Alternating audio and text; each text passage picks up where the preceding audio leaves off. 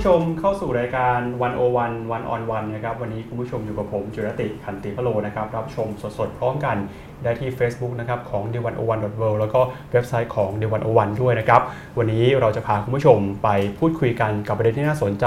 หลังจากการเลือกตั้งเกิดขึ้นในช่วงที่ผ่านมานะครับวันนี้ 22 เมษายนแล้วนะฮะอีกเพียงแค่ 2 วันเท่านั้นก็จะครบรอบ 1 เดือนพอดี ที่ประเทศไทยมีการเลือกตั้งกันไป ตั้งแต่วันที่ 24 มีนาคมที่ผ่านมา ในช่วงนี้ดูเหมือนว่าจะเป็นฤดูของการเลือกตั้งนะครับไทยเลือกตั้งไป 24 มีนา ในฝั่งของอินเดียก็เลือกตั้งกันช่วงของ 11 เมษายนแต่ยังเลือกกันไม่เสร็จนะครับเพราะว่าอินเดียเป็นประเทศที่มีขนาดใหญ่มีประชากรถึง 900 กว่าคนเลยทีเดียว หลังจากนั้นก็มีอินโดนีเซียเลือกตั้งกันไป ในช่วงของวันที่ 17 เมษายน แล้วก็รู้ผลกันเป็นที่เรียบร้อยแล้วนะครับมีคนอยู่ 190 คนมาลงคะแนนกัน วันนี้เราจะมาดูกันว่าทิศทางของเศรษฐกิจไทยในช่วงหลังการเลือกตั้งจะเป็นอย่างไร มาพูดคุยกันกับดรกำพลอดิเรกสมบัตินะครับผู้อำนวยการอาวุโส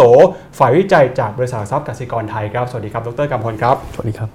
ครับก็ขอบพระคุณที่ให้เกียรติมาพูดคุยในรายการของเราในวันนี้นะครับครับยินดีครับวันนี้เรามาคุยกัน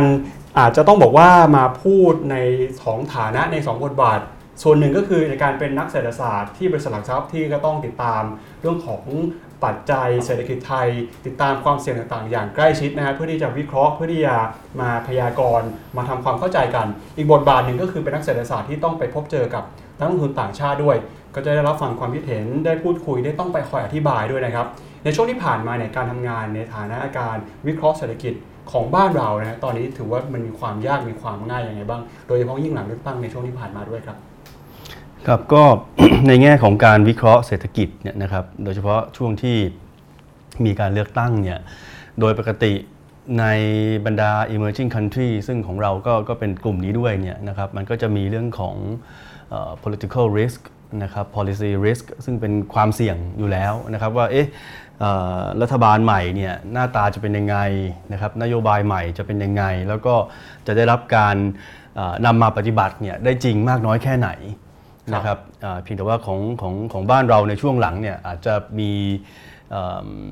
ความเสี่ยงเพิ่มขึ้นมา ก็คือว่าเมื่อไหร่จะมีรัฐบาลด้วยครับนะครับ จริง ๆ แล้วเนี่ยปกติการเลือกตั้งของประเทศที่ผมยกตัวอย่างไป ไม่ว่าจะเป็นอินโดนีเซีย หรือว่าอินเดียเนี่ยก็คือเป็นประเทศที่เรียกว่าเป็น emerging market ประเทศที่อยู่ในช่วงของการกำลังพัฒนานะซึ่งปกติแล้วเนี่ยคนก็น่าจะเข้าใจกันได้ว่าการเลือกตั้งของประเทศเหล่านี้มันน่าจะมีลักษณะพิเศษ ลักษณะเฉพาะตัว ประเทศไทยนี่การเลือกตั้งของเราหรือว่าการเมืองของเรานี่ถ้าเปรียบเทียบกับประเทศที่เป็น emerging market เออนี่มันเหมือนหรือมันต่างกันยังไงครับ ก็มีทั้งความเหมือนและความต่างครับนะครับแน่นอนเรื่องของเออความเสี่ยงเนี่ยในแง่ของตัวนโยบาย ว่าจะมีการเปลี่ยนแปลงนโยบายที่สำคัญหรือเปล่าเนี่ยนะครับผมคิดว่าทุกประเทศเนี่ยมีอยู่แล้วนะครับไม่ว่าจะเป็น emerging หรือเป็น developed country ก็ตามนะครับอย่างตอนที่เลือกตั้งอเมริกาปี 2016 เนี่ยคุณทรัมป์มาเนี่ยแกก็มีนโยบายของแกครับนะครับซึ่งมันก็แตกต่างจากนโยบายอดีตค่อนข้างมากนะครับของบ้านเราก็เหมือนกันว่าแต่ละเอ่อพรรคที่มาเนี่ยนะครับนโยบายก็ไม่ได้เหมือนกันนะครับ เพียงแต่ว่าช่วงหลังเนี่ยด้วยความที่บ้านเราเนี่ยเอ่อมีความเสี่ยงทางด้านการเมืองนะครับที่มาค่อนข้างบ่อยครับนะครับเอิ่มเวลาในการเลือกตั้งเนี่ยก็ไม่ได้ไม่ได้ไม่ได้มาตามตามเวลาที่กำหนดไว้นะครับครับอาจจะมาก่อนบ้างมาหลังบ้างอะไรพวกเนี้ยนะครับมันก็เลยทำให้เอ่อความเสี่ยงตรงเนี้ยมันมากขึ้นนะครับแล้วก็มันก็มีบาง บางซีนารีโอที่มันมาแบบไม่ไม่ไม่คาดคิดมาก่อนครับนะครับ คงไม่ได้มีใครคาดคิดว่าหลังเลือกตั้ง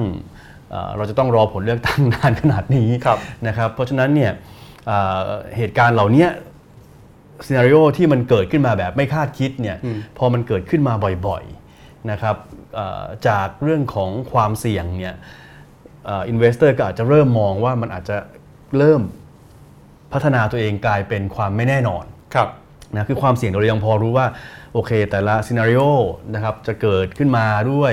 ความน่าจะเป็นกี่เปอร์เซ็นต์อะไรแบบเนี้ยนะครับก็ก็ก็ประเมินกันไป แต่ว่าความไม่แน่นอนเนี่ยเราไม่ทราบว่ามันจะเกิดอะไรขึ้นนะครับซึ่งซึ่งเอ่อผมคิดว่าเอ่อจากจากที่ได้พูดจากนักลงทุนต่างประเทศบางท่านเนี่ยนะครับเขาเขาเริ่มมองว่าเอ๊ะมันมันมันเดเวล็อปจากความเสี่ยงไปเป็นความไม่แน่นอนหรือเปล่าครับนะครับซึ่งซึ่งอันเนี้ยมันมันอาจจะเป็นสิ่งที่เราต้องพยายามที่จะไม่ให้มันเกิดขึ้น เท่าที่ฟังดูดูเหมือนว่ามีอยู่ 2คำหลักๆนะฮะก็คือครับความเสี่ยงหรือว่า risk เนี่ยเป็นปัจจัยที่อาจจะคาดการณ์ก่อนได้ อาจจะรู้ก่อนว่ามีโอกาสเกิดขึ้น ส่วนเรื่องที่2เนี่ยคือเรื่องของความไม่แน่นอนหรือว่า uncertainty เนี่ยอันนี้เราคาดเดาก่อนไม่ได้เลย ไม่รู้ว่าจะมีโอกาสเกิดขึ้นมาก่อนเลยนะฮะเศรษฐกิจของไทยนี่ถ้าเปรียบเทียบกันแล้วระหว่างความเสี่ยงกับความไม่แน่นอนนี่ถือว่าเป็นเศรษฐกิจแบบไหนมีปัจจัยไหนมากกว่ากันครับเอ่อยังยังถือว่าเป็นมีความเสี่ยงมากกว่านะครับครับคงคงยังไม่ขนาดว่าเป็นความไม่แน่นอนนะครับเอ่อเพราะว่าเอิ่ม ในแง่ของผลของการเลือกตั้งเนี่ยคะแนนดิบคร่าวๆเนี่ยนะครับก็ก็พอเห็นกันบ้างแล้วครับนะครับเอ่อตัวไทม์ไลน์เนี่ยก็ก็พอเห็นกันบ้างแล้วนะครับเพียงแต่ว่ามันมันไม่แน่นอนไม่แน่ชัดเหมือนในอดีตนะครับยกตัวอย่างเช่นเอิ่มเมื่อรัฐบาลจะจะจะมีการตั้งเนี่ยนะครับถ้าเราเทียบรัฐธรรมนูญปี 50 กับปี 60เนี่ยปี 50เนี่ยระบุไว้ชัดเลยว่า หลังจากประกาศผลเลือกตั้งอย่างเป็นทางการเนี่ยภายใน 30 วันจะต้องมีการประชุมสภาครั้งแรกครับนะครับแล้วพอประชุมสภาครั้งแรกเสร็จปุ๊บเนี่ยอีก 30 วันต่อมาจะต้องมีการประชุมสภาเพื่อเลือกนายก อันนี้กำหนดไว้ในรัฐธรรมนูญชัดเจน ส่วนรัฐธรรมนูญปี 60 เนี่ยบอกว่าหลังจากประกาศเลือกตั้งอย่างเป็นทางการ จะมีการประชุมสภาครั้งแรกภายใน 15 วันอ่าก็แค่นั้นเอง แล้วยังไงต่อฮะก็ไม่ได้มีบอกไว้ฮะครับก็ทีนี้ก็ขั้นตอนมันก็แน่นอนก็ต้องสุดท้ายก็ต้องประชุมเรื่องนายกแหละนะครับมีการจัดตั้งรัฐบาลเพียงแต่ว่า พอมันไม่ได้มีระบุเวลาชัดเจนว่าต้องเกิดภายในกี่วันนะครับแล้วเราเราได้ลงทุนอาจจะเริ่มมองกลับไปว่าเอ๊ะในอดีตเนี่ยคุณมีการเลื่อนหลาย ๆ เหตุการณ์มาได้มาได้เนี่ยเหตุการณ์นี้จะเลื่อนหรือเปล่านะครับ ซึ่งอันเนี้ยมันเป็นมันเป็นความเสี่ยงนะครับ ซึ่งแน่นอนเราไม่อยากให้มัน develop ไปเป็นความไม่แน่นอน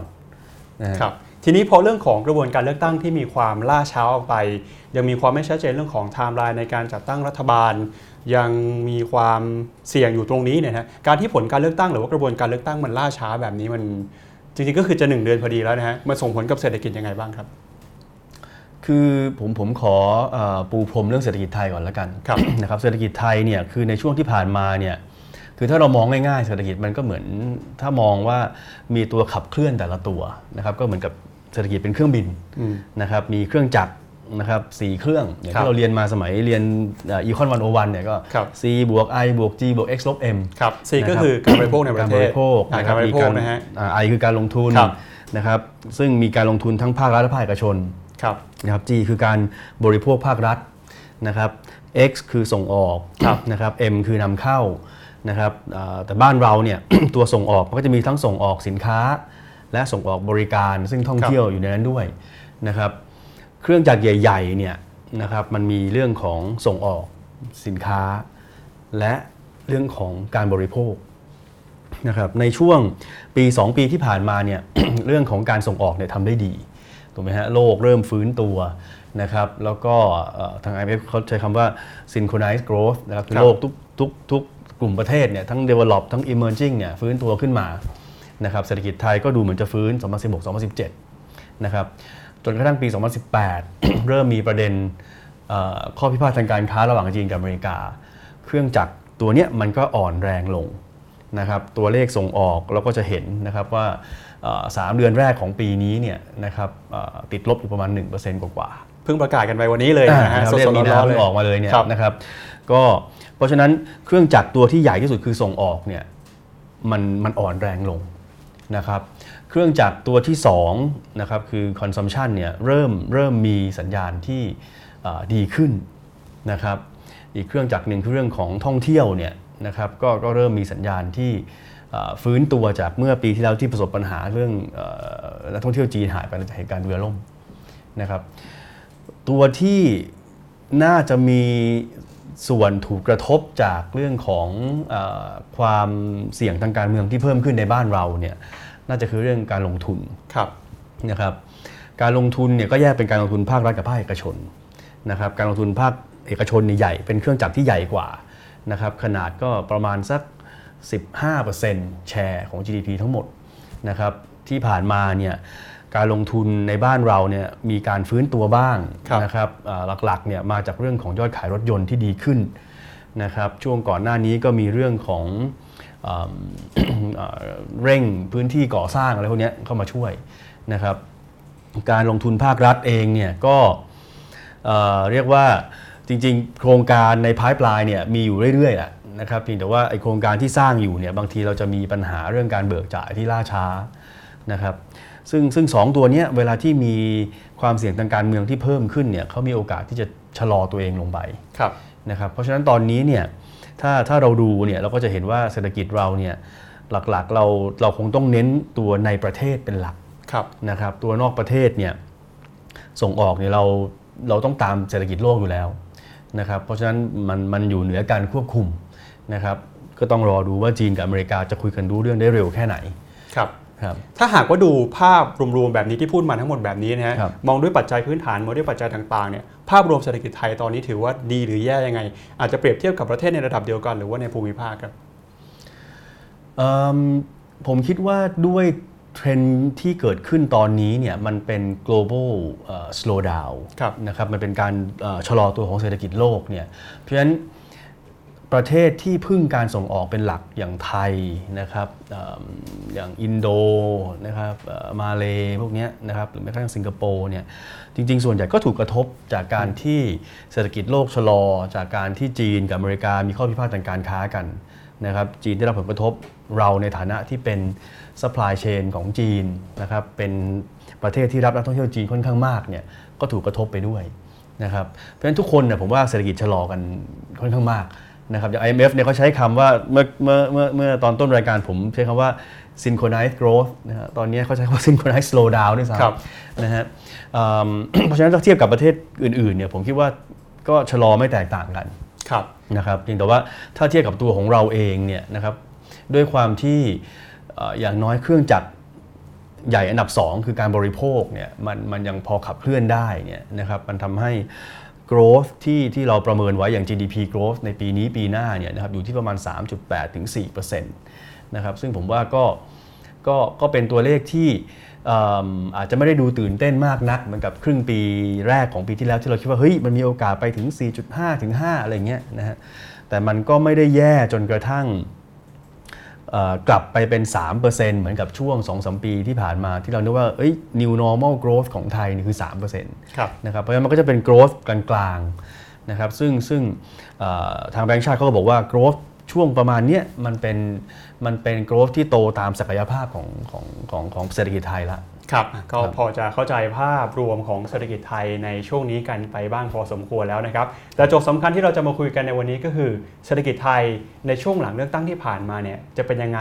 จะมีแนวโน้มแบบไหนจะมีความเสี่ยง มีความท้าทายอะไรที่รออยู่บ้าง เดี๋ยววันนี้เราจะมาวิเคราะห์กันครับครับ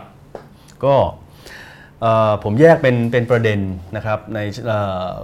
ความความท้าทายทางระยะสั้นก่อนครับนะครับแล้วเราไปพูดถึงความท้าทายระยะยาวกัน เอาระยะสั้นก่อน เอาระยะสั้นก่อนครับนะครับก็คือประเด็นแรกเลยเนี่ยนะครับผมคิดว่าตอนนี้เนี่ยถ้าเรามองสภาพเศรษฐกิจบ้านเราเนี่ยเราเห็นการเติบโตนะครับแต่ว่าคนบนท้องถนนส่วนใหญ่เนี่ยไม่ได้รู้สึกว่าไอการเติบโตทางเศรษฐกิจเนี่ยมันมีผลบวกต่อเขาครับนะครับอันนี้กำลังจะบอกว่า เวลาที่มีการประกาศตัวเลขเศรษฐกิจ มีการที่ประกาศตัวเลข GDP ออกมาเนี่ยเศรษฐกิจตัวเลขถือว่าดีนะฮะฮะแต่กำลังจะบอกคนทั่วๆไป หรือว่าอาจจะคนที่อยู่ในท้องถนนในพื้นที่ทั่วไป ไม่ได้รู้สึกว่าเศรษฐกิจมันดีจริง ๆ ตามตัวเลขที่ประกาศออกมาอ่าครับก็อืม คือหนึ่งในในในในธีมที่ทางหลักทรัพย์กสิกรเราเราเราคุยมาตลอดเนี่ยนะครับเกี่ยวกับการฟื้นตัวของกำลังซื้อในประเทศเนี่ยเราเรียกว่า two speed recovery นะครับเอ่อเราจะเห็นว่ากำลังซื้อของเออคนที่มีรายได้สูงรายได้ปานกลางเนี่ยมีการฟื้นตัวเร็วกว่ากำลังซื้อของเออผู้มีรายได้น้อยหครัรืบอว่าเอ่อกลุ่มเกษตรกรนะครับเอิ่มถ้าผมขออนุญาตใช้สไลด์สไลด์ที่ 3 แล้วกันนะครับ ตัวของเออการฟื้นตัวของเศรษฐกิจเนี่ยเราจะเห็นว่าเอ๊ะ GDP มันก็โตได้ครับนะครับแต่ทำไมไม่รู้สึกอืมนะครับถ้าถ้าเราย้อนกลับไปดูเนี่ยนะครับเราจะเห็นว่าตัวของกำลังซื้อเนี่ยนะครับถ้าดูรูปซ้ายมือเนี่ยนะครับเส้นสีแดงเนี่ยคือคือ GDP ครับนะครับคือการเติบโตของเอ่อมันเป็นอินเด็กซ์นะครับใช้ปี 2005 เป็นฐานเนี่ยเราจะเห็นว่า GDP มันก็โตขึ้นมาเรื่อยๆนะครับ เส้นสีเขียวเนี่ยคือรายได้เกษตรกรนะครับเส้นสีส้มคือรายได้ของคนที่อยู่นอกภาคเกษตรกร นอกภาคเกษตรครับนะครับ ซึ่งในช่วงก่อนหน้านี้เนี่ยเราจะเห็นว่า GDP ขึ้น และในช่วงที่ราคาสินค้าเกษตรดีๆ หรือช่วงที่รัฐบาลมีมาตรการกระตุ้นเศรษฐกิจผ่านทางราคาสินค้าเกษตรเนี่ยนะครับแน่นอนเกษตรกรรู้เลยว่า GDP ที่โตขึ้นเนี่ยเขาได้ประโยชน์ด้วย เพราะว่ารายได้เขาสูงขึ้นด้วยครับนะครับ แต่พอหลังปี 2014-2015 เป็นต้นมาเนี่ย GDP ที่มันโตขึ้นเนี่ยเส้นสีแดงเนี่ยมันโตเร็วกว่ารายได้ของคนที่อยู่ในภาคเกษตร และนอกภาคเกษตรด้วยครับนะครับ อันเนี้ยมันเป็นตัวอธิบายว่าทำไม GDP โต แต่คนทั่วๆไปไม่รู้สึกว่ารายได้ตัวเองโตตามนะครับ เพราะว่าการโตเนี่ยมันโตช้ากว่า GDP นะครับแต่ว่า GDP มันโตจากอะไรในช่วงนั้นก็2016-2017เนี่ยก็จะเป็นเรื่องของ Export นะครับเรื่องของการลงทุนภาครัฐ พวกเนี้ยก็มาเร่ง GDP ให้โตได้นะครับแต่ในขณะที่รายได้เนี่ยไม่ได้โตตามได้เร็วขนาดนั้นนะครับอันเนี้ยมันมันอธิบายได้ว่าทำไมคนถึงไม่ได้รู้สึกว่ารายได้ชั้นเนี่ยมันโตตาม GDP ครับนะครับและยิ่งถ้าแยกนะครับสมมุติผมเอาช่วงปี 2012 ซึ่งซึ่งเป็นปีเอ่อที่เริ่มเห็นสัญญาณว่าเอ่อการชะลอตัวของรายได้เนี่ยเริ่มชัดขึ้น นะครับรูปขวามือเนี่ยก็จะเห็นว่าถ้าดูรายได้ของกลุ่มนอกภาคเกษตร คือเส้นสีส้มเนี่ยเทียบกับรายได้ของคนในภาคเกษตรเนี่ยกลุ่มนอกภาคเกษตรเนี่ยมีสัญญาณมีมีการฟื้นตัวนะครับเร็วกว่านะครับเพราะฉะนั้นเนี่ยภาพนี้มันก็จะเห็นว่าเฮ้ยการโตของรายได้ของคนเนี่ยมันเป็นภาพ two speed มันเป็นการโตใน2 2 2สปีดที่ค่อนข้างชัด นะครับ ซึ่งถ้าถ้าเรามองต่อไปเนี่ยนะครับผมคิดว่าอันเนี้ยก็เป็นหนึ่งในสาเหตุที่ทำให้เรื่องของความเหลื่อมล้ำเนี่ยอืมนะครับมันก็มันก็มันก็มีโอกาสที่จะสูงขึ้นได้ครับนะครับเพราะว่าอย่างที่ทราบกันคือแน่นอนคือกลุ่มเกษตรกรเนี่ยเขามีรายได้โดยเฉลี่ยน้อยกว่าคนที่อยู่นอกภาคเกษตรนะครับทีนี้คนที่มีรายได้น้อยกว่า แต่การฟื้นตัวของรายได้ดันช้ากว่าครับ ในขณะที่คนที่มีรายได้มากกว่า ฟื้นตัวได้เร็วกว่าเนี่ยนะครับเพราะฉะนั้นรายได้มันก็จะถ่างออกไปเรื่อยๆนะครับเอ่อความไม่เท่าเทียมกันทางด้านรายได้มันก็สูงขึ้นครับอย่างรายได้ของเกษตรกร หรือว่าการบริโภคในภาคการเกษตรที่อาจจะชะลอลงไปกว่านอกภาคการเกษตรนะปัจจัยที่มีส่วนมันเป็นเรื่องของสินค้าเกษตรเรื่องของอะไรพวกนี้ด้วยไหมใช่ครับใช่ครับก็ในช่วงที่ผ่านมาเนี่ยเราต้องยอมรับว่า ราคาสินค้าเกษตร ถ้าเทียบกับช่วงเอ่อ2010 ถึง 2012 13 เนี่ยนะครับรายได้เกษตรเอ่อฟื้นตัวช้ามากครับนะครับ พืชหลักของบ้านเราเนี่ยนะครับที่อยู่ในเอ่อรายได้เกษตรกรเนี่ยมีข้าวกับยางนะครับเอ่อเอ่อน้ำหนักในฟาร์มอินคัมเนี่ยใกล้ๆกันประมาณสัก 20%ครับนะครับช่วงหลังยางอาจจะน้ำหนักน้อยกว่าเพราะว่าเพราะว่าราคาตกไปค่อนข้างมาก นะครับพอ 2 ตัวเนี้ยราคาไม่ค่อยดีเนี่ยฟาร์มินคัมก็ก็ก็ฟื้นค่อนข้างช้านะครับแต่ว่าเอ่อในช่วง 3-4 เดือนที่ผ่านมาเนี่ยนะครับเอ่อเริ่มมีสัญญาณที่ดีขึ้น จริงๆสัก6-7เดือนที่ผ่านมาเนี่ยข้าวฟื้นขึ้นมาก่อนครับนะครับข้าวฟื้นขึ้นมาก่อนแต่ยางยังไม่ฟื้นนะครับแต่ตอนนี้เนี่ยราคายางเริ่มดีขึ้นนะครับเพราะฉะนั้นเนี่ยเราอาจจะเริ่มเห็นการฟื้นตัวของรายได้เกษตรกรที่ดีขึ้นนะครับเพียงแต่ว่าถ้าเทียบ กับในช่วงก่อนนั้นย้อนกลับไป 4-5 ปีเนี่ยมันมันมันก็ยังห่างกันอยู่ครับนะครับแบบนี้โจทย์สำคัญที่จะทำให้รายได้เกษตรกรเพิ่มขึ้นมาการบริโภคในภาคการเกษตรเพิ่มขึ้นมา หรือว่าการบริโภคในภาคครัวเรือนอื่นๆเพิ่มขึ้นมาเนี่ยเพื่อที่จะช่วยมาพยุงเศรษฐกิจไทยให้โตขึ้น โจทย์สำคัญหลังจากนี้คืออะไรครับ คือผมคิดว่าเรื่องของเออราคาสินค้าเกษตรเนี่ยนะครับเอ่อไม่ว่าจะเป็นรัฐบาลไหนก็ตามเนี่ยอืมคงควบคุมได้ยาก นะครับเพราะว่าทุกวันนี้เนี่ยมันเป็นเรื่องของ global demand global supply นะครับถ้าเราไปพยายามทำอะไรที่อยากจะอยากจะบิดเบือนกลไกราคาเนี่ยนะคครัรับบบางทีโอกาสที่จะเจ็บตัวเนี่ยมีมากกว่าโอกาสที่จะสบายตัวนะครับซึ่งซึ่งซึ่งสิ่งที่เกิดขึ้นในช่วงเอ่อปี 2011-2012เนี่ยเราก็เห็นกันมาแล้วนะครับเอ่อทีนี้ ถ้ารัฐบาลจะทำจริงๆเนี่ยนะครับเพื่อช่วยเนี่ยผมคิดว่าหลักๆ ก็คือช่วยเรื่องเรื่องเรื่องเอ่อประคับประคองเรื่องรายได้นี่แหละครับนะครับซึ่งซึ่งเอ่อในช่วงรัฐบาลชุดนี้ที่ผ่านมาเราจะเห็นว่ามาตรการที่ทำเนี่ยก็จะจะเน้นเรื่องการช่วยค่าครองชีพกับช่วยรายได้นะครับไม่ไม่ได้เข้าไปยุ่งกับกลไกราคาเท่าไหร่นะครับซึ่ง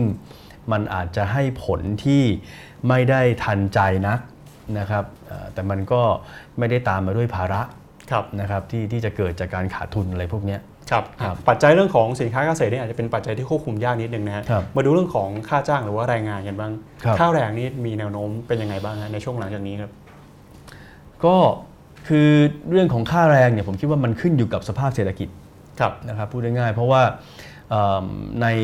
ในตลาดแรงงานฝั่ง supply เนี่ยนะครับบ้านเราเนี่ยเอ่อมัน แน่นอนเราอยู่ในช่วงที่เราบอกว่าเราขาดแคลนแรงงานนะครับแต่ว่าค่าจ้างเราก็โตต่ำเหลือเกินนะครับผมว่าส่วนหนึ่งเนี่ยมันเป็นเพราะว่าหนึ่งคือเศรษฐกิจเนี่ยการฟื้นตัวเนี่ยมันยังไม่ได้ฟื้นตัวจนทำให้นายจ้างต้องขึ้นค่าจ้างนะครับอันที่สองก็คือว่าในเรื่องของ productivity เนี่ยนะครับบ้านเราเราก็ต้องยอมรับว่ามันไม่ได้โตได้เร็วนักนะครับเพราะฉะนั้นค่าจ้างเนี่ยมันก็จะโตค่อนข้างช้าครับ นะครับจริงๆ ถ้ามองมองภาพของโครงสร้างตลาดแรงงานให้ให้ให้ครบเลยเนี่ยนะครับก็คงต้องรวมแรงงานต่างด้าวเข้ามาด้วยนะครับแรงงานต่างด้าวทุกวันนี้ประมาณ 3-4 ล้านคน ก็เกือบเกือบ 10%ของ labor force แล้วเนี่ยนะครับซึ่งซึ่งบ้านเราเนี่ยแรงงานต่างด้าวที่เข้ามาส่วนใหญ่เราต้องยอมรับว่าเป็นเป็นเป็น low skill labor นะครับซึ่งเขาก็จะเข้ามากด ค่าจ้างไม่ให้มันฟื้นขึ้นได้ครับนะครับเพราะว่ากลุ่มนี้ก็เข้ามาทำให้ค่าจ้างมันถูกลงครับอันนี้ก็เป็นในฝั่งของรายได้รายรับในภาคครัวเรือนนะฮะครับทีนี้มาดูในฝั่งของรายจ่ายกันบ้าง สถานการณ์เรื่องของค่าครองชีพนี่จะเป็นยังไงหลังจากเลือกตั้งครับ ตัวค่าครองชีพเนี่ยผมคิดว่าถ้าถ้าถ้าเราดูจากตัวเลขเงินเฟ้อเนี่ยนะครับเอ่อในในในในในที่ช่วง 3-4 ปีที่ผ่านมาเนี่ยจริงๆ ค่าครองชีพ ถ้าเราเชื่อว่าเงินเฟ้อบอกถึงค่าค่าครองชีพได้เนี่ยนะครับเงินเฟ้อเอ่อเอ่อเงินเฟ้อแค่ประมาณ1%เนี่ยตัวค่าครองชีพก็คงไม่ได้เร่งตัวขึ้นมากนักครับนะครับเอ่อราคาสินค้าเอิ่มประเภทเอ่ออาหารพวกเนี้ยนะครับจริงๆช่วงที่ผ่านมาเนี่ยจริง ๆ ราคาอาหารสดลดลงด้วยซ้อืมำนะครับเพิ่งมาเริ่มมีการฟื้นตัวเท่านั้นเองครับนะครับก็หลักๆคงต้องอยู่ที่ราคาน้ำมัน นะครับถ้าราคาน้ำมันมันไม่โอเวอร์ชูตขึ้นมานะครับเอ่อผมคิดว่าค่าครองชีพก็คงไม่ได้ไม่ได้เร่งตัวขึ้นมากครับครับในเรื่องของการบริโภคนี่มันมันมีความเสี่ยงอื่นอยู่ด้วยไหมอย่างเช่นเรื่องของหนี้ครัวเรือนหรือว่าหนี้เสียที่อยู่ในภาคครัวเรือนนี้ตอนนี้สถานการณ์นี่น่าเป็นห่วงไหมครับ คือประเด็นหนี้ครัวเรือนเนี่ยผมคิดว่าอืมคือแน่นอนนะครับคือคนเราต้องกินต้องใช้ถ้ารายได้ไม่พอเนี่ยก็ต้องไปกู้มาครับนะฮะซึ่งซึ่งเอ่อ ตัวของหนี้ครัวเรือนเนี่ยผมคิดว่า 3-4 ปีที่แล้วเนี่ยเป็นประเด็นที่ทางธนาคารแห่งประเทศไทยเนี่ยให้ให้ความสำคัญค่อนข้างมากนะครับตอนที่มันเริ่มวิ่งขึ้นไปแตะเอ่อ80%นะครับเอ่อของ GDP เนี่ยนะครับแต่เข้าใจว่าช่วงหลังเนี่ยก็มันชะลอลงนะครับแต่ว่าล่าสุดเนี่ยก็เริ่มมีการพิกอัพขึ้นมานะครับแต่ยังไม่ถึง 80%ครับนะครับเพราะฉะนั้นเนี่ยผมยังคิดว่ามันเป็นความเสี่ยงที่อยู่ในระบบ นะครับก็คงต้องไปเจาะดูในแต่ละแต่ละแต่ละส่วนของหนี้ครัวเรือนว่าเอ้ยตรงไหนมันมันมันเป็นตัวเร่งกันแน่นะครับซึ่งที่ผ่านมาเนี่ยแบงก์ชาติก็เริ่มออกมาตรการมาคุมแล้วนะครับอย่างภาคสังหาริมทรัพย์ก็มีการออกมาตรการ LTV มานะครับซึ่งมีเพิ่งมีผลไปเมื่อต้นเดือนเมษาที่ผ่านมา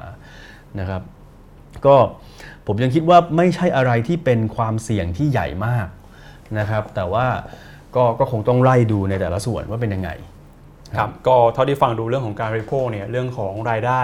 ในภาคการเกษตรกับรายได้นอกภาคการเกษตรก็ยังคงทิศทางการเติบโตที่ค่อนข้างต่างกันอย่างที่ดรกำพลบอกไปก็คือ อาจจะนำไปสู่ปัญหาความเหลื่อมล้ำที่ตามมานะฮะแนวโน้มเรื่องของความเหลื่อมล้ำหลังจากการเลือกตั้งนี่จะมีความรุนแรงมากขึ้นแค่ไหน หรือว่าแนวโน้มการเติบโตเรื่องความเหลื่อมล้ำนี่จะเป็นยังไงต่อไปครับ เรื่องของความเหลื่อมล้ำเนี่ยผมคิดว่ามันเป็นปัญหาที่อยู่กับบ้านเรามามามานานพอสมควรแล้วนะครับเอ่อซึ่งในในในเรื่องของความเหลื่อมล้ำเนี่ยผมคิดว่ามันต้องมันต้องมามามามาพูดกันให้ชัดว่ามันเหลื่อมล้ำเรื่องอะไรครับเหลื่อมล้ำเรื่องรายได้อืมเหลื่อมล้ำเรื่องเวลส์นะครับเรื่องเรื่องเรื่องเอ่อทรัพย์สินที่มีนะครับหรือว่าเหลื่อมล้ำทางทางทางโอกาสครับนะครับซึ่งใน ในโอเคบ้านเราเนี่ยเราต้องยอมรับว่าความเหลื่อมล้ำเราสูงนะครับมีงานศึกษาออกมาเอ่อในช่วงที่ผ่านมาเนี่ยก็บอกอยู่แล้วว่าความเหลื่อมล้ำบ้านเราสูงนะครับ แต่ผมคิดว่าเราก็ต้องถามตัวเองว่าเอ่อจริง ๆแล้วเนี่ยรัฐบาลเนี่ยโอเคมีหน้าที่จัดการลดความเหลื่อมล้ำแต่รัฐบาลจะลดความเหลื่อมล้ำอะไรครับนะครับลดความเหลื่อมล้ำเรื่องรายได้อืมลดความเหลื่อมล้ำเรื่องเวลเนี่ยครับนะครับ ในถ้ามองอีกด้านหนึ่งของของของแนวคิดทางด้านเศรษฐศาสตร์เนี่ยจริง ๆ ถ้าไปจัดการคนรวยมากๆเนี่ย อืม นะครับอินเซนティブในการทำงานในการทำธุรกิจ หรือในการประดิษฐ์สิ่งใหม่ ๆ ขึ้นมามันก็จะลดลง ครับ นะครับ หน้าที่ของรัฐบาลจริงๆควรจะทำให้รายได้ของคนที่มีรายได้น้อยเนี่ยไล่ให้ทันมากกว่านะครับ ซึ่งเอ่อโดยส่วนตัวเนี่ยผมยังคิดว่า เรื่องความเหลื่อมล้ำทางด้านโอกาสเนี่ยเป็นสิ่งที่รัฐบาลควรจะจัดการมากกว่ารายได้ หรือว่าหรือว่าหรือว่าเวลฟ์นะครับเพราะว่าทำไปเนี่ยไม่รู้ไม่รู้เอ่อได้แล้วคุ้มเสียหรือเปล่าครับนะครับ แต่ว่าถ้ารัฐบาลเอ่อจะจัดการเรื่องนี้เนี่ยรัฐบาลสามารถที่จะให้นะครับการศึกษาที่มีคุณภาพอย่างเท่าเทียมครับนะครับ สามารถให้บริการทางสาธารณสุขที่ดีอย่างเท่าเทียมอะ สามารถให้บริการทางด้านสาธารณูปโภคอุปโภคบริโภคพวกเนี้ยอย่างเท่าเทียมเนี่ยอันเนี้ยเป็นสิ่งที่อืมผมคิดว่าน่าจะตอบโจทย์สังคมได้มากกว่านะครับเพราะว่าเราต้องยอมรับว่าแต่ละคนเนี่ยมีความขยันไม่เท่ากันครับนะครับ ผมอาจจะเป็นคนที่มีศักยภาพนะครับดีนะครับเรียนเก่ง แต่ผมเป็นคนขี้เกียจแล้วผมเลือกที่จะมีความสุขแบบนี้ครับนะครับรายได้ผมก็ต้องน้อยกว่าน้อยกว่า คนที่เขา เรียนดีด้วยขยันด้วยนะครับ แต่ว่าถ้าผมไปบ่นว่า เอ้ย ผมไม่มีโอกาสเท่า ผมเลยสู้ไม่ได้ อ่า อันนี้รัฐบาลน่าจะเข้ามาดูว่า เอ้ยมันโอกาสไม่เท่ากันตรงไหน นะครับแต่ถ้าบอกว่าเฮ้ยโอกาสคุณก็เท่ากันแล้วครับนะครับคุณได้การศึกษาที่มีคุณภาพดีเหมือนกันแล้ว แต่คุณไม่ทำงานเองรายได้ก็ต้องมากกว่าคุณ มันก็ต้องมีความเหลื่อมล้ำตามมาครับอันนี้ก็ก็ผมว่ามันก็ถ้าถ้าตราบใดที่เรามีโอกาสที่เท่าเทียมกันเนี่ยนะครับผมว่ามันก็มันก็น่าจะเป็นสิ่งที่แฟร์ที่สุดครับก็มองว่าเรื่องของความเหลื่อมล้ำในเรื่องของโอกาสเนี่ยน่าจะน่าจะสามารถทำได้โดยที่ไม่ทำให้ประสิทธิภาพทางเศรษฐกิจลดลงนะฮะอ่าครับจใช่ริงๆเรื่องความเหลื่อมล้ำที่จะคุยกันน่าอาจจะ ยาวกน่าจะยาวครับน่าจะแล้วยาก็วน่าจะเป็นปัญหาที่เรื้อรังมานานด้วยเดี๋ยวเราจบประเด็นเรื่องของเรื่องของรายได้เรื่องของความเหลื่อมล้ำการเป็นประเด็นที่หนึ่งก่อนนะครับอ่าครับประเด็นถัดไปครับที่เป็นความท้าทายเป็นความเสี่ยงของเศรษฐกิจในระยะสั้นคืออะไรครับ ก็ผมคิดว่าเรื่องของอำตัวของการลงทุนภาครัฐเนี่ยครับนะครับถ้ารัฐบาลใหม่เข้ามาเนี่ยก็อยากจะอยากจะให้มองว่าเอิ่มอยากจะให้กลับมาเร่งนะครับให้มันมีการฟื้นตัวที่ชัดเพราะเราต้องยอมรับว่าเอ่อ ช่วง 2014-15เนี่ยนะครับมีการโตของการลงทุนภาครัฐเนี่ยสูงมากนะครับตอนนั้นทุกคนก็คิดว่าโอ้โห การลงทุนภาครัฐมาแน่ๆครับนะครับหลังจากนั้นก็เริ่มลงชะลอลงชะลอลงนะครับจนหลังๆเนี่ยแทบจะไม่โตเลยนะครับแล้วพอมีช่วงเอ่อเปลี่ยนผ่านรัฐบาลแบบเนี้ยนะครับมันก็จะมีโอกาสที่จะทำให้ เอ่อเรื่องของการเบิกจ่ายเนี่ยมันชะลอลงครับนะครับซึ่งซึ่งถ้าเราดูในในในสไลด์ถัดไปเนี่ยนะครับจะเห็นว่าไทม์ไลน์ที่ที่อันนี้เราประเมินมาจากที่ทางรัฐบาลบอกไว้เนี่ยนะครับกว่าที่เราจะมีรัฐบาลใหม่เข้ามาเนี่ยอาจจะเป็นช่วงมิถุนาครับนะครับเราเลือกตั้งกันเนี่ย 24 มีนานะฮะกว่าจะมีรัฐบาลปลายมิถุนานั่นหมายความว่าไตรมาสที่ 2 ทั้งไตรมาสเนี่ยนะครับมันเป็นช่วงเปลี่ยนผ่านรัฐบาลเลยนะครับซึ่งเอ่ออันเนี้ยด้วยความที่โมเมนตัมของการลงทุนภาครัฐที่ผ่านมาเนี่ยมันทำได้ค่อนข้างดีครับนะครับเอ่อรัฐบาลใหม่เข้ามาผมไม่อยากให้เสียโมเมนตัมตรงนี้นะครับอยากจะให้เร่งเข้ามานะครับโดยเฉพาะเอ่อเรื่องของการขยายตัวของ infrastructure ที่ไปสู่เมืองใหญ่ๆเนี่ยนะครับเราจะเริ่มเห็นว่ามันมีความพร้อมมันมีความอยากได้เออของจังหวัดใหญ่ ๆ เรื่อง mass transit เนี่ยซึ่งผมว่าเป็นเป็นเป็นสิ่งที่ดีนะครับมันควรจะเกิดขึ้นตั้งนานแล้วครับนะครับแต่มันยังไม่เกิดแต่ตอนนี้มันเริ่มมีกระแสที่จะเกิดขึ้นนะครับเพราะฉะนั้นรัฐบาลใหม่เข้ามาเนี่ยผมคิดว่าถ้า maintain momentum ตรงนี้ได้เนี่ยจะเป็นสิ่งที่ที่ที่ดีมากสำหรับ infrastructure เมืองไทย จะทำยังไงให้รัฐบาลใหม่เข้ามา แล้วสามารถรักษาระดับการเติบโตหรือว่าโมเมนตัมอย่างที่พูดไปเนี่ยนะฮะให้ให้ยังเติบโตต่อไปได้ครับก็ผมคิดว่าถ้าถ้าเราดูจาก การหาเสียงนะครับครับแล้วเราเชื่อว่าการเขาหาเสียงแล้วเขาเขาทำอย่างที่เขาหาเสียงเนี่ยนะครับมันก็มันก็น่าจะเป็นสิ่งที่ทุกคนอยากให้เกิดอยู่แล้วนะครับผมคิดว่านโยบายที่เกี่ยวกับด้านเอ่อโครงสร้างพื้นฐานเนี่ยหรือว่า infrastructure เนี่ยเป็นนโยบายที่ไม่น่าจะมีใครคัดค้านครับนะครับเอ่อแต่ว่าแน่นอนต้องทำให้มันมีประสิทธิภาพและโปร่งใสนะครับแต่ว่าการขยายของ infrastructure เนี่ยผมคิดว่าทุกคนก็ มันเป็น consensus call อยู่แล้วอะนะครัฮะบนะเพียงแต่ว่าเอ่อจะทำให้ได้ได้ต่อเนื่องได้เร็วแค่ไหนครับแค่นั้นเองอันนี้คือโครงการที่เคยมีอยู่แล้วที่ทำมาก่อนหน้านี้แล้วเนี่ยก็คือยังต้องทำต่อนะฮะอ่ามีครับโครงการใหม่ต้องทำเพิ่มด้วยไหมฮะ ก็ถ้าดูจากเอิ่ม action plan ที่รัฐบาลประกาศไว้นะคครัรับบรัฐบาลมี action plan 1 action plan 2เนี่ยนะครับแล้วถ้าถ้าถ้าเราเราเชื่อว่ารัฐบาลใหม่มาแล้วทำต่อเนี่ยมันยังมีอีกหลายโครงการนะครับยังมีอีกหลายโครงการเอย่างที่ผมเกริ่นตอนเออตอนเมื่อสักครู่นี้ก็คือโครงการโครงสร้างพื้นฐานในต่างจังหวัดเนี่ยนะผมคิดว่ามีความสำคัญมากนะครับ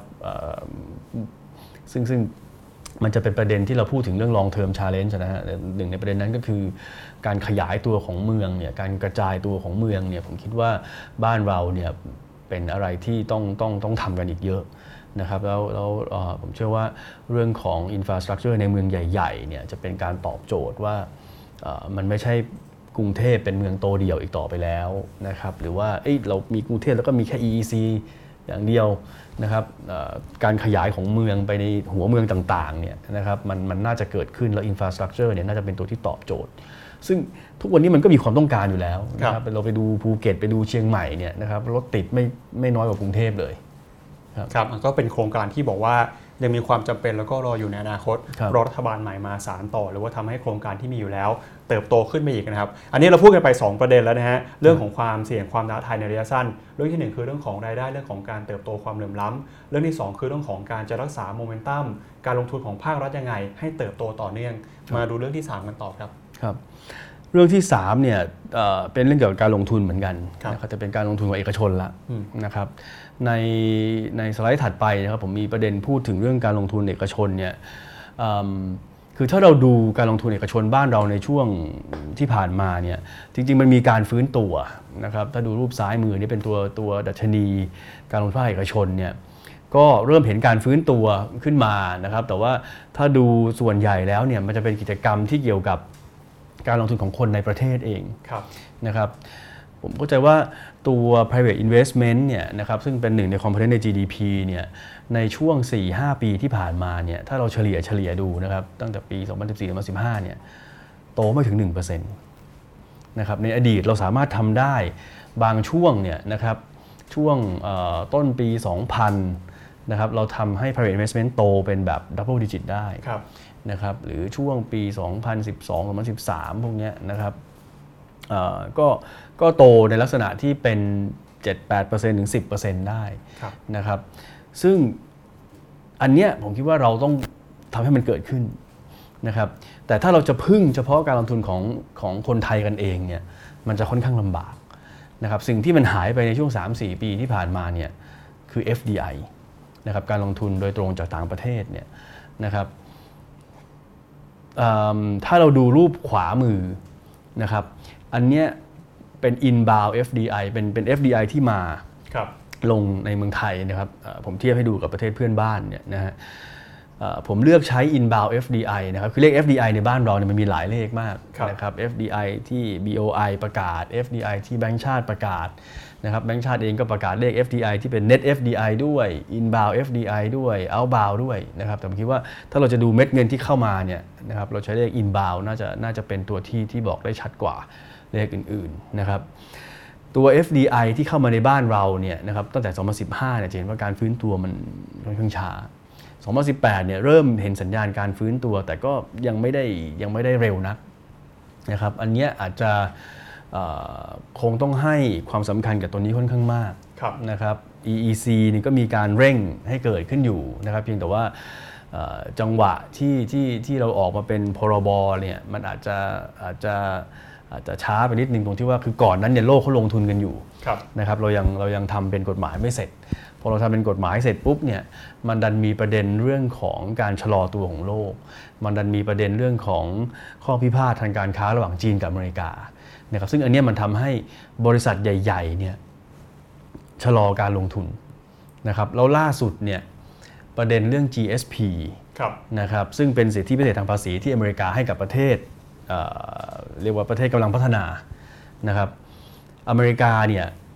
ไปเอา GSP เนี่ยออกจากอินเดียกับตุรกีสองประเทศนั้นตอนนี้ต้องต้องเจรจากับอเมริกาว่าเอ้ยจะขอ GSP กลับมายังไงนะครับของเราเองเนี่ยกับอินโดนีเซียเนี่ยถูกเอาเข้าไปรีวิวนะในช่วงประมาณช่วงไตรมาสสามของปีที่แล้วนะครับ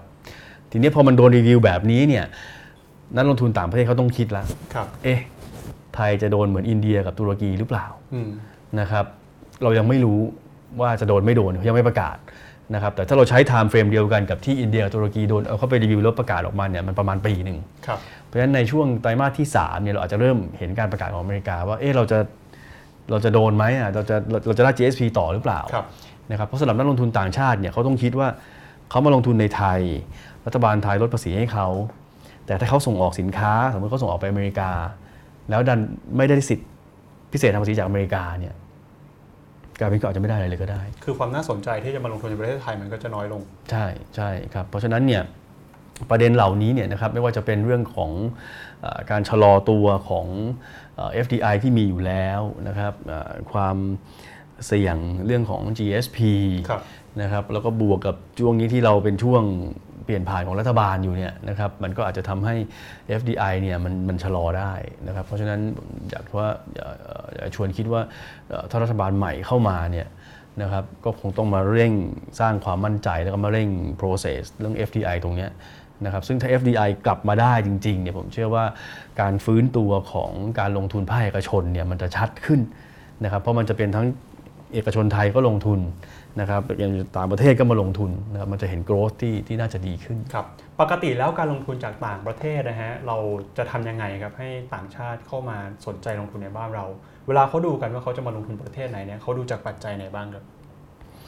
ก็ก็ดูหลายปัจจัยนะครับแต่หลักๆเนี่ยผมเชื่อว่าแน่นอนการลงทุนมันคือต้องการผลตอบแทนครับนะครับเพราะฉะนั้นถ้าคุณต้องการผลตอบแทนคุณก็ต้องการ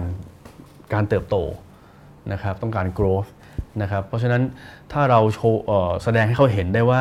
เรามีศักยภาพที่จะเติบโตนะครับอาจจะไม่ใช่เฉพาะในประเทศเราเองด้วยซ้ำในแง่ภูมิภาคนะครับในแง่การเป็นเป็นเป็น production hub ให้กับภูมิภาคเอ่อ CLMV บวกไทยแลนด์เนี่ยได้เนี่ยนะครับผมว่ามันก็นักลงทุนรู้จักเมืองไทยดีอยู่แล้วนะครับซึ่งซึ่งโดยปกติเนี่ยเราก็เราก็เรียกว่ามีความสัมพันธ์อันดีกับนักลงทุนต่างชาติอยู่แล้วครับ นะครับเอ่อเพราะฉะนั้นถ้าถ้าเราไม่ไปทำอะไรให้มันให้มันให้มันผิดไปจากเดิมนะครับเอ่อหรือว่าสร้างความแน่นอน จนเขาทนไม่ไหวเนี่ยนะครับผมคิดว่าเอ่อถ้าเราโชว์ศักยภาพให้เห็นเนี่ยมันมันมันน่าจะได้ครับนะครับเพียงแต่ว่าเราต้องเลือกนะว่าเราจะโชว์ศักยภาพด้านไหนถูกไหมฮะเราจะให้สิทธิพิเศษทางภาษีเราก็ต้องเลือกว่าเฮ้ยเราอยากให้อุตสาหกรรมไหนโต อุตสาหกรรมไหนที่โตแล้วได้ประโยชน์นะครับให้กับคนหมู่มาก อ่าอันนั้นนะผมว่าอันนี้เป็นสิ่งที่รัฐบาลคงต้องเลือกครับครับจริงๆ ถ้าดูจากภาพช้าด้านขวาเนี่ยก็จะเห็นว่าเอ่อภาพก่อนสไลด์ก่อนหน้านี้เนี่ยนะฮะที่มีไทยมีเวียดนาม มีมาเลเซีย มีอินโดนีเซีย FDI ไทยก็ดูเหมือนจะสูงกว่าประเทศอื่นๆ โดยเปรียบเทียบไหมฮะคือคือด้วยด้วยความที่บ้านเราเนี่ยเปิดประเทศมา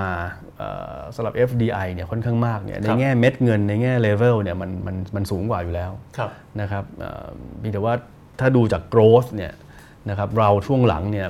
ไม่ค่อยไม่ค่อยโตได้ทันกับต่างชาติเท่าไหร่ครับครับ ทีนี้มาดูที่การลงทุนในภาคเอกชนบ้างครับ ก็คือเอกชนเนี่ยช่วงหลังๆก็อาจจะเริ่มส่งสัญญาณที่จะชะลอการลงทุนในประเทศลงไปนะจะทำยังไงให้เอกชนกลับมามีความมั่นใจที่จะกล้าลงทุนในประเทศ หลังจากช่วงการเลือกตั้งนี้ครับ ก็ผมว่าหลักๆก็คือเรื่องของเออความความต่อเนื่องของนโยบาย นะครับเพราะว่าเอกชนเนี่ยเขาต้องปรับตัวตามนโยบายของรัฐอยู่แล้วนะครับว่ารัฐจะเอายังไงนะครับถ้ารัฐไม่ได้เปลี่ยนนโยบายแบบหน้ามือเป็นหลังมือเนี่ครัยบนะครับเอ่อก็ก็ก็ผมคิดว่าตัวของเอกชนเองเนี่ยเขาก็ต้องเขาก็ต้องเขาก็เขาก็ตามทิศทางของรัฐนะครับอ่าโจทย์ของรัฐตอนนี้ผมคิดว่าด้วยความที่ความเสี่ยงข้างนอกมันเยอะ นะครับ external risk มันเยอะเนี่ยนะครับในแง่ของ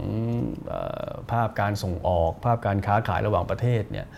นะครับถ้าเป็นไปได้เนี่ยถ้ารัฐพยายาม minimize local risk เนี่ยนะครับคือพยายามทำให้ความเสี่ยงในประเทศมันน้อยเนี่ยเอกชนจะปรับตัวได้ครับง่ายนะฮะและมีประสิทธิภาพ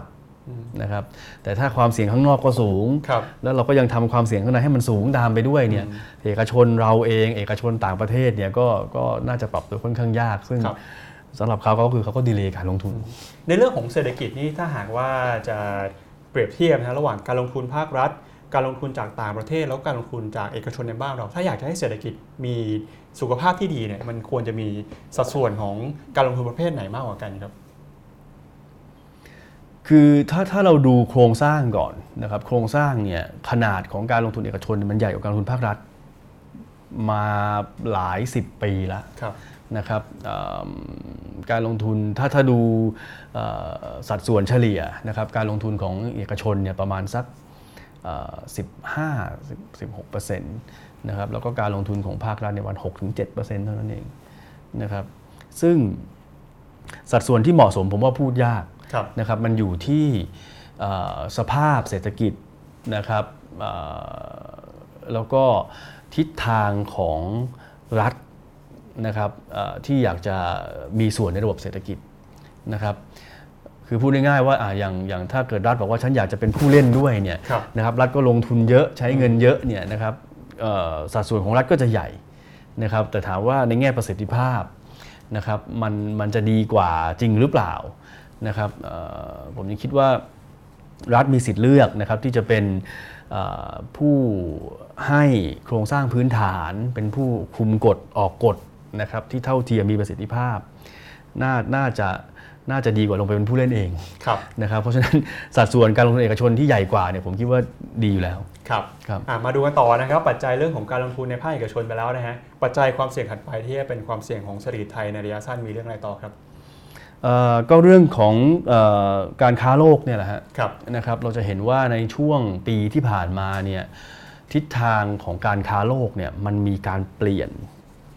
เอ่อแนวโน้มเปลี่ยนเทรนด์ที่ค่อนข้างชัดนะครับ10-20 ปีที่ผ่านมาเราพูดถึงคำว่าโลกาภิวัตน์ครับใช่ไหมฮะ globalization เนี่ยทุกคนอยากจะเปิดประเทศ อยากจะค้าขายกันให้มากขึ้นนะครับอยู่ดีๆเอ่อประธานาธิบดีของอเมริกาเนี่ยคุณทรัมป์เนี่ยแกก็ออกมาบอกว่าเฮ้ย อยากจะเริ่มเอาเรื่องกำแพงภาษีนะครับซึ่งมันเคยถูกใช้มาเมื่อ 30-40 ปีที่ผ่านมาแล้วมันก็บอกแล้วว่ามันไม่มีใครได้ครับนะครับแต่ว่าอะก็เขาต้องการเอ่อ make America great again เนี่ยนะครับเขาก็ใช้กำแพงภาษีเข้ามาจัดการเนี่ยนะครับแล้วเอิ่มก็ไม่ได้ใช้กับจีนคนเดียวนะครับมีการใช้กับยุโรป ใช้กับญี่ปุ่น ใช้กับประเทศในอาเซียนนะครับจริงๆ เราก็โดนบางสินค้าด้วยนะครับเพราะฉะนั้น ผมคิดว่าเทรนด์นี้เนี่ยมันไม่ใช่เทรนด์ชั่วคราวครับนะครับเพราะว่าในอเมริกาเองเนี่ยก็ไม่ใช่แค่ทรัมป์นะครับไม่ใช่ประธานาธิบดีทรัมป์คนเดียวที่มองว่าเอ่ออเมริกาเสียเปรียบเชิงการค้านะครับเอ่อจริงๆมันเป็นมันเป็นกระแสที่เรียกว่า bipartisan ด้วยซ้ำนะครับก็คือทั้งสองพรรคใหญ่ในอเมริกาเนี่ยมีความเชื่อว่าเขาเสียเปรียบทางการค้าโดยเฉพาะกับจีนนะครับเพราะฉะนั้นภาพของการค้าโลกเนี่ยมันเปลี่ยน นะครับมันเริ่มมีการใช้กำแพงภาษีมากขึ้นนะครับทีนี้สิ่งที่ที่ที่เราประเมินก็คือว่า FTA เนี่ยมันน่าจะเป็นหนึ่งในภูมิคุ้มกัน กับเรื่องของกำแพงภาษีได้ระดับหนึ่งมันไม่มันอาจจะไม่ใช่ภูมิคุ้มกันที่ที่สมบูรณ์แบบนะครับ เพราะว่าอย่างเม็กซิโกอย่างแคนาดาเนี่ยก็มี FTA คือมีข้อตกลงทางการค้ากับอเมริกา แต่ก็ยังอุตส่าห์โดนหางเลขไปด้วยครับนะครับแต่ว่าสุดท้ายเนี่ยเขาก็สามารถเจรจากับอเมริกาได้เร็วกว่าคนอื่น ผลกระทบมันก็น้อยกว่าคนอื่นนะครับซึ่งตัว FTA เนี่ยผมว่าบ้านเราเนี่ยนะครับถ้าถ้าดูในชาร์ตเอ่อที่ที่ที่ที่6เนี่ยนะครับเอ่อเป็นเป็นเป็น short-term challenge ตัวที่4เนี่ยเราจะเห็นว่า FTA ในบ้านเราเนี่ยนะครับก็ มีทั้งหมดตอนนี้ที่ effective อยู่เนี่ยประมาณ 13เอ่อข้อตกลงด้วยกันนะครับข้อตกลงสตรีทางการค้าเนี่ยนะครับถ้าเทียบกับประเทศเพื่อนบ้านนะครับเราก็ไม่ได้มีมากกว่าคนอื่น แต่ก็ไม่ได้น้อยกว่าคนอื่นเท่าไหร่กลางๆนะครับถามว่าในในในสินค้าที่เราส่งออกไปเนี่ยนะครับไปประเทศที่เรามี FTA ด้วยเนี่ยคิดเป็นประมาณกี่เปอร์เซ็นต์ครับก็เกือบเกือบหกสิบเปอร์เซ็นต์นะครับในผมแง่ก็ส่งออกทั้งหมดนะฮะของส่งออกทั้งหมดฮะครับเพราะฉะนั้นในแง่ถ้าดูจาก มูลค่าการค้าเนี่ยก็จะเห็นว่าก็ก็เราก็อยู่กลางๆ เป็นคนที่มีภูมิคุ้มกันกลางๆนะครับไม่ได้มากกว่าคนอื่นไม่น้อยกว่าคนอื่นนะครับซึ่งอันเนี้ยผมคิดว่าจริง ๆ เราสามารถที่จะมีภูมิคุ้มกันเพิ่มขึ้นได้ครับนะครับยังไงยังไงเนี่ยถ้าเรามี FTA เนี่ยอย่างที่เรียนตอนแรกคือว่าผลกระทบเวลาที่จะมีการเอ่อพิพาทกันเนี่ยมันก็จะโดนช้ากว่าคนอื่น โดนครับน้อยกว่าคนอื่นนะครับซึ่งเอ่อถ้าผม เอ่อเข้าใจไม่ผิดเนี่ยเข้าใจว่า FTA 13 ฉบับของเราเนี่ยเซ็นกันมาตั้งแต่ในอดีตนะฮะเอ่อเข้าใจว่า FTA เนี่ยหายไปจากจากจากการเพิ่มของ FTA เนี่ยมันหายไปจากบ้านเรามาเอ่อก็น่าจะ 10 10 กว่าปีละครับนะก็คือเพิ่มขึ้น ช้ามากเลยนะฮะก็ต้องเรียกว่าไม่เพิ่มเลยนะครัฮะบคือมันมีการเจรจาก่อนหน้านี้กับอเมริกา ที่จะทำเอ่อ FTA กับอเมริกา FTA กับยุโรปเนี่ยครับเข้าใจว่ากระบวนการมันมันมันมันมันชะงักไปอืมนะครับผมว่าถ้า ถ้าเป็นไปได้เนี่ยรัฐบาลชุดใหม่เข้ามาเนี่ยผมคิดว่าในเมื่อกระแสการค้าโลกเนี่ยมันคงไม่ได้กลับไปในยุคที่เป็นโลกาภิวัตน์เต็มตัวในอนาคตอันใกล้นี้เนี่ยครับนะครับเพราะฉะนั้นช่วงนี้เราควรจะเร่งสร้างภูมิคุ้มกันตรงนี้น่าจะน่าจะเป็นตัวที่ทำให้เอิ่มเสถียรภาพของการฟื้นตัวทางเศรษฐกิจเนี่ยนะครับน่าจะน่าจะทำได้ค่อนข้างดีครับกรอบความร่วมมือทางการค้าที่ กำลังจะเกิดขึ้นในอนาคตที่คิดว่าประเทศไทยเนี่ยควรจะเข้าไปมีส่วนร่วม คิดว่าจะมีอะไรรออยู่ แล้วก็จะทำไงให้รัฐบาลเนี่ยสามารถหา FTA ได้เพิ่มขึ้นจากปัจจุบันครับ จริงๆ ในช่วงที่ผ่านมาเนี่ยรัฐบาลมีมีมีการเจรจานะครับเอ่อเรื่องเรื่องเรื่องเอ่อข้อตกลงทางการค้าเนี่ยตลอดนะครับเอ่อก่อนหน้านี้เนี่ยเราก็มีเรื่องเรื่องเอ่อ TPP ครับ นะครับแต่ว่าเราก็เอ่อเข้าใจว่าถอนตัวมาก่อนอืมนะฮะเอ่อระหว่างนี้ก็มีเรื่อง RCEP นะครับ RCEP ก็จะเป็นเอิ่มตัวที่ค่อนข้างสำคัญนะครับเอ่อจริงๆ ผมเข้าใจว่าน่าจะมีมูลค่าเพิ่มในแง่ของประเทศที่เราได้ FTA เพิ่มมาด้วยเนี่ยอาจจะมากกว่า TPP ด้วยซ้ำครับนะครับก็เห็นที่ตามข่าวบอกว่าจะน่าจะเจรจากันจบภายในสิ้นปีนี้นะครับ แต่ว่าก็ก็ก็คงต้องรอรุ้นว่าเป็นอย่างนั้นหรือเปล่าอืมฮะคืออย่าง TPP ที่ไทยพลาดไปก็คือ ส่วนหนึ่งหลังจากสหรัฐถอนตัวมาก็ถือว่าเราก็สบายใจได้ส่วนหนึ่งที่ไม่ได้พลาดดีลสำคัญไปนะฮะอ่าครับแต่อาเซียนครับเนี่ยยังรออยู่ ซึ่งก็คิดว่าไม่ควรจะพลาด ไม่ไม่ไม่ไม่น่าจะพลาดนะครับครับถ้าเราไม่ถอนออกมามันก็ไม่น่าจะพลาดครับฮะทีนี้พอมาพูดเรื่องของการส่งออกว่าอย่างวันนี้เนี่ยเพิ่งจะมีการประกาศตัวเลขส่งออกจากกระทรวงพาณิชย์มานะครับเดือนมีนาคมส่งออกไทยติดลบไปประมาณ 4.8%ถ้าดูทั้งไตรมาสหนึ่งที่ผ่านมาเนี่ยก็ติดลบไปประมาณ 1%กว่าๆใกล้ๆ2%เนี่ยนะฮะครับทิศทางการส่งออกของไทยนี่หลังจากนี้ไปจะเป็นยังไงบ้างดูเหมือนว่าจะมีความเสี่ยงที่รออยู่มากขึ้นพอสมควรเลยนะฮะก็คือด้วยความที่โลกชะลอครับข้อที่หนึ่งบวกกับมีเรื่องกรณีพิพาททางการค้าระหว่างจีนกับอเมริกา ข้อที่สองเนี่ยนะครับยังไงยังไงส่งออกปีนี้ต้องชะลออยู่แล้วเป็นจะมันชะลอถึงตรงไหนแค่นั้นเองนะฮะเอ่อก่อนนี้เรามองไว้ประมาณสัก5%นะครับตอนนี้เรามองว่า 4%แต่ถ้าดูจากตัวเลขทั้งไตรมาสที่บอกว่าติดลบ1%เนี่ย1.6%เนี่ย ต้องยอมรับว่ามีความเสี่ยงที่อาจจะต้องปรับลงครับนะฮะแต่อย่างกระทรวงพาณิชย์ตอนแรกคือตั้งเป้าไว้ว่าปีนี้นี่ส่งออกน่าจะโตสัก8%นะฮะแต่ไม่รู้ว่าวันนี้เริ่มจะถอดใจหรือยังครับ อันนี้ก็ก็ก็น่าจะต้องน่าจะต้องมีการเอาลงบ้างครับนะครับผมคิดว่าก็เอ่อทั้งนี้ทั้งนั้นเนี่ยนะครับผมมองว่า การเจรจาพูดจากันมากขึ้นระหว่างจีนกับอเมริกาเนี่ย นะครับในแง่ว่ามันจะออกมาได้เมื่อไหร่อืมนะครับแล้วไส้ในมันจะเป็นยังไง อันเนี้ยเป็นเป็นเป็นตัวที่จะกำหนดทิศทางการค้าโลกเลยแหละครับนะครับแล้วก็แน่นอนมันก็จะมากำหนดทิศทางการส่งออกของเรานะครับเอิ่มมันมันเป็นมันเป็นปัจจัยภายนอกมากกว่าที่มีที่มีผลกับเรื่องของการส่งออกครับทีนี้พอมาบอกว่าเป็นปัจจัยภายนอกเนี่ยเราอาจจะควบคุมยากหน่อย แต่เศรษฐกิจไทยเนี่ย เครื่องยนต์หลัก ๆ ที่เราพึ่งพาการเติบโตก็คือเรื่องของการส่งออก การที่เศรษฐกิจไทยยังคงพึ่งพาสัดส่วนการส่งออกในสัดส่วนที่สูงแบบนี้อยู่นะฮะครับมันสะท้อนให้เห็นอะไรแล้วหลังจากนี้มันควรจะเป็นทิศทางยังไงครับ ก็ผมผมคิดว่าแน่นอนคือเราเป็นเป็นเป็น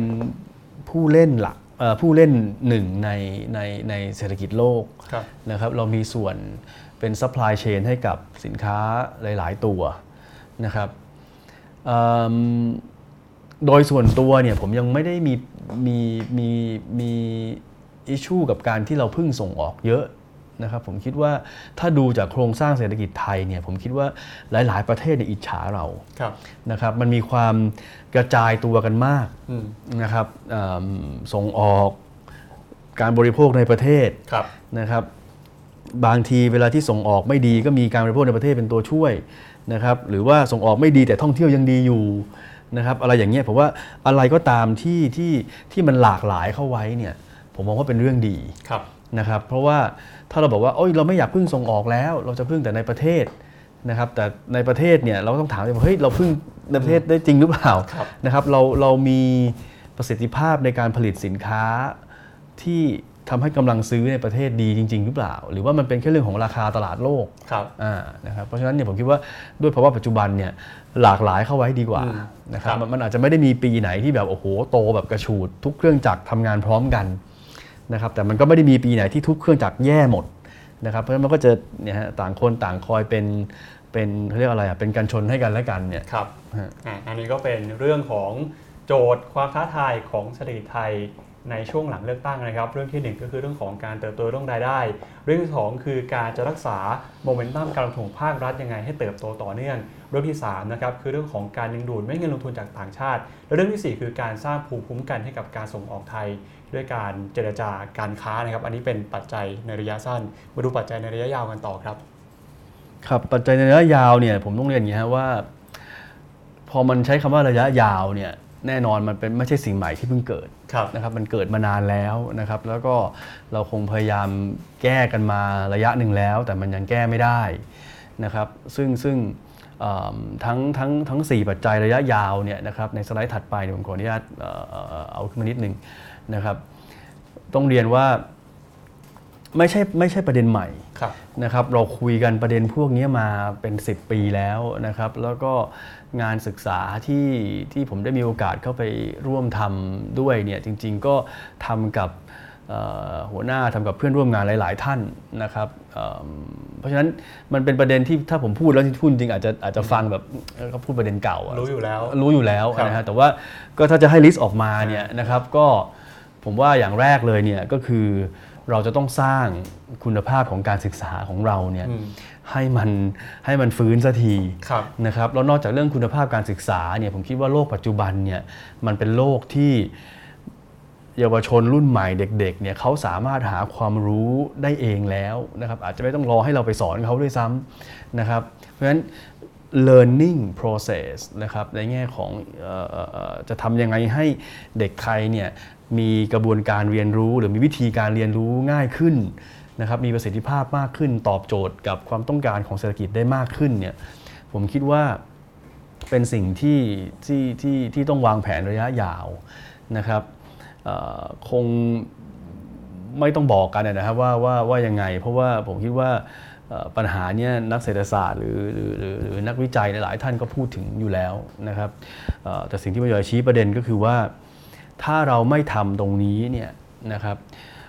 ผมยังมองว่าเรื่องของความเหลื่อมล้ำเนี่ยมันจะเป็นผลพลอยได้ของประเด็นนี้ครับนะครับ เพราะว่าการศึกษาที่เอ่อไม่ค่อยมีคุณภาพเท่าไหร่เนี่ยอืมนะครับ แน่นอนคนจบออกมานะครับ พอทำงานที่ไม่ค่อยมีคุณภาพเนี่ยจะไปหวังให้เขาจ่ายค่าจ้างสูงๆเนี่ยมันก็ยากครับ นะครับยกเว้นซะแต่ว่าอยู่ดีๆเศรษฐกิจฟื้นอย่างรวดเร็วอืมหรือตลาดแรงงานมันตึงตัวมากๆนะครับ แต่ถ้าไม่ได้เกิดเหตุการณ์เหล่านั้นนะครับ โอกาสที่รายได้มันจะสูงขึ้นไปเท่ากับ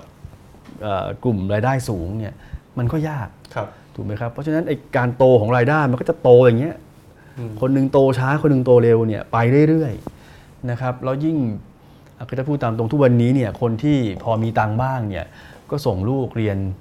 เอกชนครับถูกไหมฮะเรียนโรงเรียนเอ่อนานาชาติหรือเรียนต่างประเทศนะหรือเรียนต่างประเทศครับนะครับเพราะฉะนั้น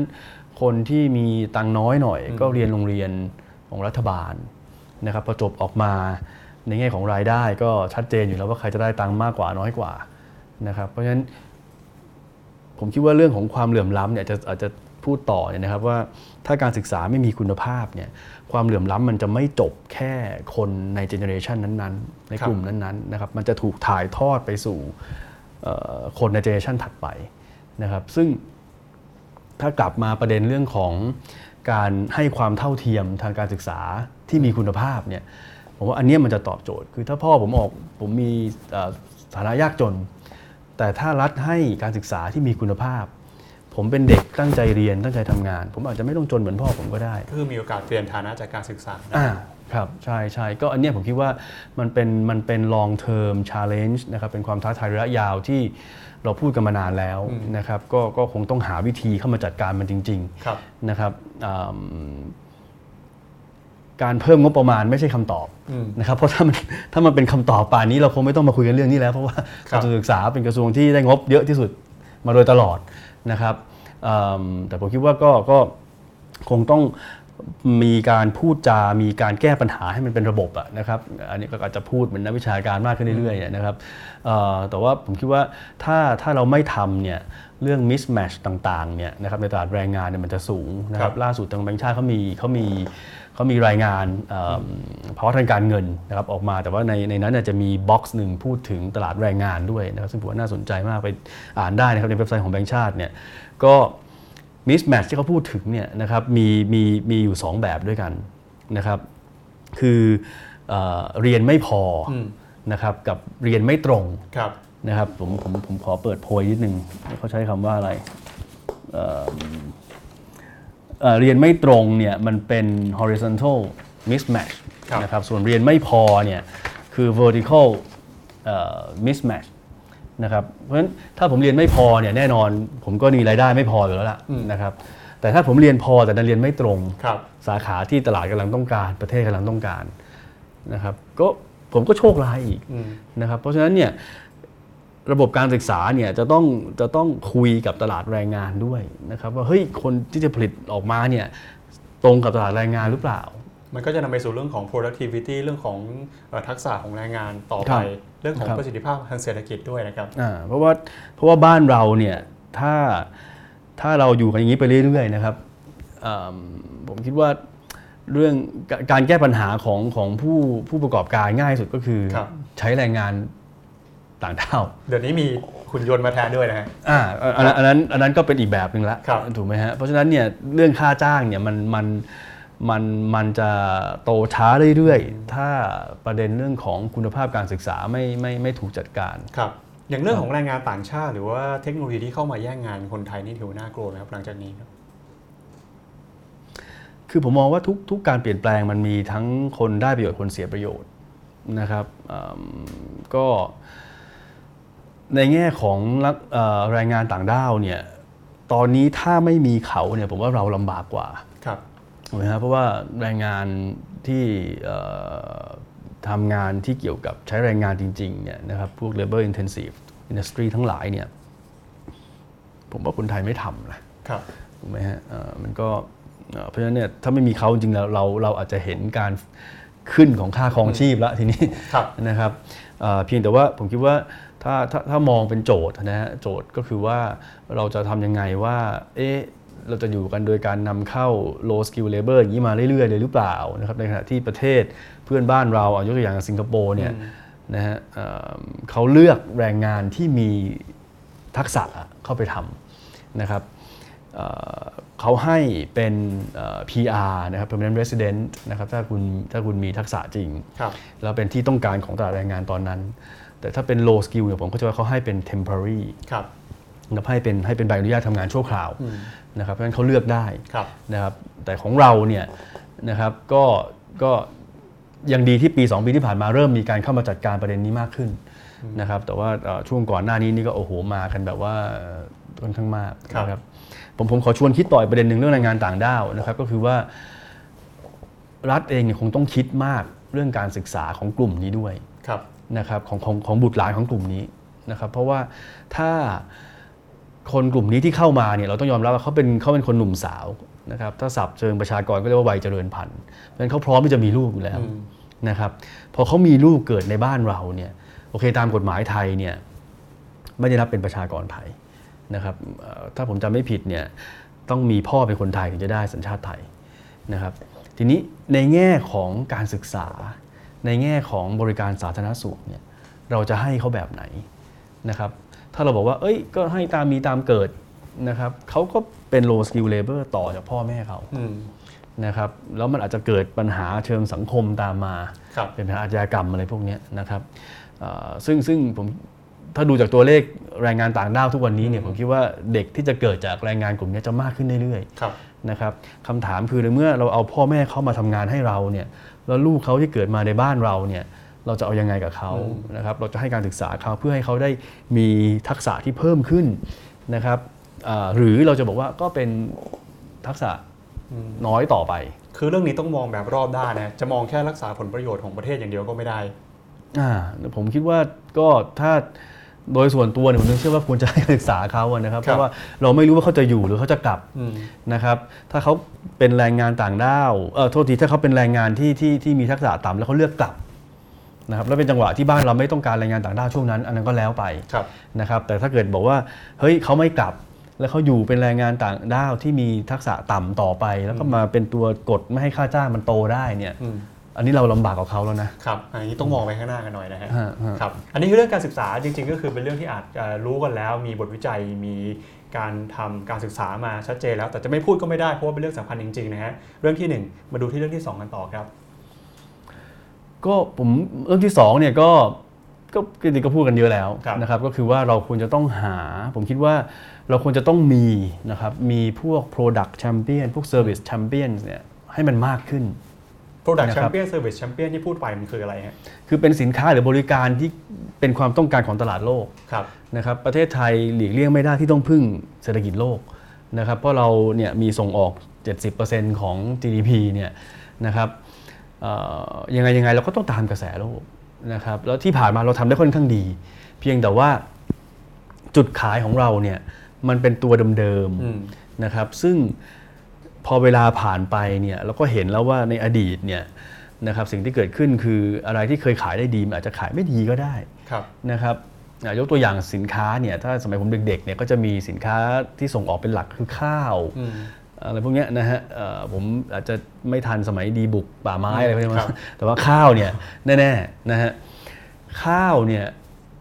ไทยเนี่ยมีความภูมิใจมากครับนะครับว่าเราเป็นคนส่งออกข้าวมากที่สุดในโลกอืมพันธุ์ดีที่สุดในโลกอ่านะครับ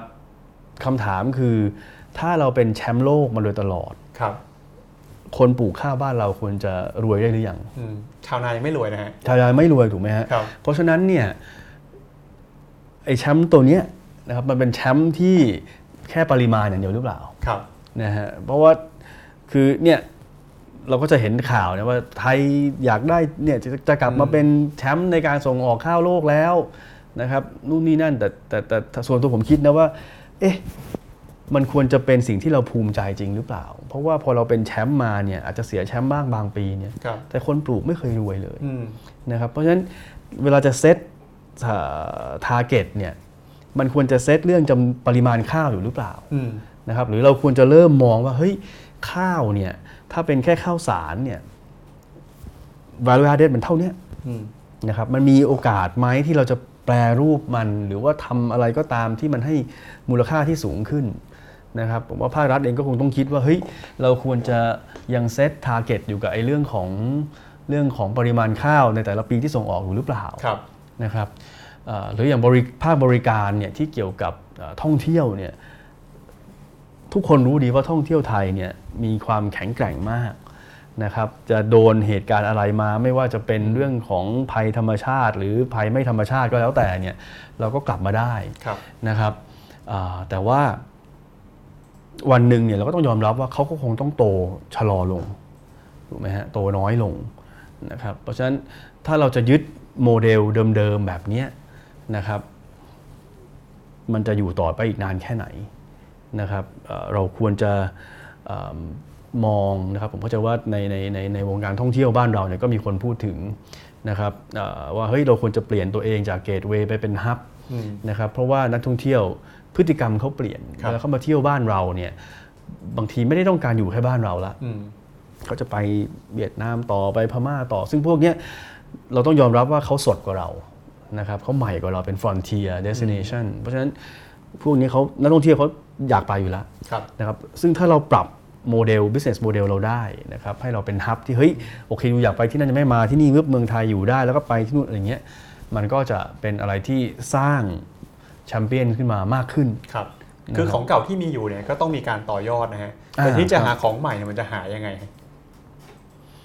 หาของใหม่จะหายังไงก็ มันก็วนมามาคำพูดเดิมๆอะนะฮะว่ามันก็ต้องมีการศึกษาครับมีการวิจัยครับนะครับ ซึ่งก็ก็ก็พูดกันมาเป็น 10 ปีแล้วนะคครัรับบเอ่อแต่ผมก็ไม่ได้อยากจะให้คนที่เขาทำงานด้านวิจัยเนี่ยเสียกำลังใจนะครับ ผมคิดว่าจริง ๆ ก็เราเรายังเห็นงานวิจัยนะครับ เห็นการปรับตัวของผู้ประกอบการเนี่ยเยอะนะครับเพียงแต่ว่ามันอาจจะไม่ได้ไปเป็นข่าวอะไรที่ใหญ่โตนักนะครับ เพราะฉะนั้นเนี่ยผู้ประกอบการไทยเนี่ยผมเชื่อว่า เก่งมากๆนะครับถ้าเราถ้าเรามองสิ่งที่เกิดขึ้นในบ้านเราจากฝั่งรัฐเนี่ยนะครับแล้วมองเศรษฐกิจของไทยที่โตมาได้ทุกวันนี้เนี่ยเอกชนไทยเก่งมากครับมันก็ต้องมาเอาใจช่วยภาคเอกชนกันด้วยนะฮะฮะมาดูกันสองเรื่องแล้วนะครับ เรื่องถัดไปครับเรื่องอะไรครับเอ่อเรื่องเมืองนะครับแล้วก็เรื่องงานที่มีคุณภาพนะครับเอ่อก็เอ่อ ความเป็นเมืองเนี่ยนะครับจริง ๆประเด็นนี้เนี่ยมีมีการเริ่มมีการพูดถึงมาก็น่าจะเกือบ10 ปีแล้วครับนะครับเอ่อ urbanization เนี่ยนะฮะก็ผมคิดว่าทุกคนรู้ดีว่าทุกวันนี้เนี่ยถ้าจะมาหางานที่มีคุณภาพเนี่ยมีพูดง่ายๆคือมาหางานที่เงินเดือนเยอะอะอืมมันก็ต้องอยู่กรุงเทพครับนะครับหรือไม่ก็คุณก็เป็นเจ้าของกิจการอยู่ตามต่างจังหวัด ซึ่งก็ไม่ง่าย ซึ่งก็ไม่ง่ายครับถูกไหมฮะเอ่อซึ่งซึ่งซึ่งผมมองว่า ประเด็นเหล่านี้เนี่ยรัฐเนี่ยเขาก็คิดอยู่นะครับแต่ว่าเอ่อความเร็วในการปฏิบัติ หรือทำให้มันเกิดขึ้นเนี่ยมันอาจจะอาจจะยังช้าอยู่นะครับกรุงเทพเนี่ยเป็นเมืองโตเดี่ยวครับนะครับเป็นเมืองโตเดี่ยว ถ้าเทียบกับประเทศอื่นๆเนี่ยเอ่ออย่างประเทศที่พัฒนาแล้วเนี่ยไม่ว่าจะเป็นอเมริกา ญี่ปุ่น เยอรมัน หรือแม้กระทั่งจีนเองเนี่ยเขาจะมีหัวเมืองเต็มไปหมดนะครับแล้วก็คนเนี่ยก็ไม่ต้องมากระจุกตัวอยู่ที่เดียวครับ นะครับของบ้านเราเนี่ยกรุงเทพเป็นเมืองโตเดี่ยว รัฐบาลอาจจะพยายามสร้าง EEC ขึ้นมานะครับให้เป็นอีกเมืองหนึ่งที่รองรับการเติบโตนะครับแต่ถ้าเป็นไปได้เนี่ยผมคิดว่าเมืองต่างๆนะครับภูเก็ตเชียงใหม่ ขอนแก่นเนี่ยเขาควรจะโตได้มากกว่านี้นะครับซึ่งเรื่อง infrastructure ที่เราคุยกันไปก่อนหน้านี้เนี่ยน่าจะเป็นตัวที่ช่วยได้นะครับแต่นอกจากเมืองที่โตแล้วเนี่ยผมคิดว่าเราต้องยอมรับว่าเราต้องพยายามกระจาย เรื่องของเอองานที่มีคุณภาพให้เขาด้วยครับนะครับไม่งั้นแน่นอนคนทุกคนที่เรียนมาเนี่ยลงทุนไปกับการศึกษาแล้วเนี่ยเขาก็ต้องหาผลตอบแทนค่าจ้างให้มันมากที่สุดนะครับซึ่งทุกวันนี้เนี่ยก็ต้องยอมรับว่าถึงแม้จะมีเมืองใหญ่ ๆ อย่างเชียงใหม่อย่างภูเก็ตเนี่ยแต่ถ้าจะเอางานที่มีคุณภาพจริงๆเนี่ยก็ต้องมากรุงเทพอืมยกตัวอย่างง่ายๆเลยผมเองผมเป็นคนต่างจังหวัดครับถูกไหมฮะผมโชคดีหน่อยที่โอเคพ่อแม่ผมได้เรื่องการศึกษา ผมมีโอกาสได้เรียนค่อนข้างสูง นะครับแล้วก็หางานได้ ผมก็ต้องอยู่กรุงเทพเพราะถ้าอยากได้งานคุณภาพก็ต้องมาอยู่กรุงเทพนะครับซึ่งอันเนี้ยผมคิดว่าในในในในในในบ้านเราเนี่ยมันมันมันยังมีการกระจายตัวของงานที่มีคุณภาพเนี่ยไม่พอครับอย่างเรื่องของการสร้างเมืองการวางผังเมืองไหนเนี่ยจริง ๆ มันเป็นหน้าที่ใครฮะเพราะว่าอำนาจในการดูแลจัดการเรื่องนี้มันก็เป็นของรัฐนะฮะแต่อีกด้านหนึ่งกลับการคือพอมาดูเรื่องพื้นที่เนี่ยมันก็มีเอกชนเข้าไปจับจองพื้นที่สำคัญสำคัญกันไปหมดแล้วนะ บทบาทหน้าที่มันควรจะจัดยังไงให้เหมาะสมครับผมว่าจริงๆ แล้วทุกอันที่ผมพูดถึงเนี่ยนะครับจะพึ่งรัฐอย่างเดียวไม่ได้ครับนะครับเอกชนก็ต้องเอาด้วยครับนะครับเอ่อซึ่งโอ้เรื่องผังเมืองนี่พูดกันคืนนี้ก็ไม่จบมั้งฮะจริงๆก็อืม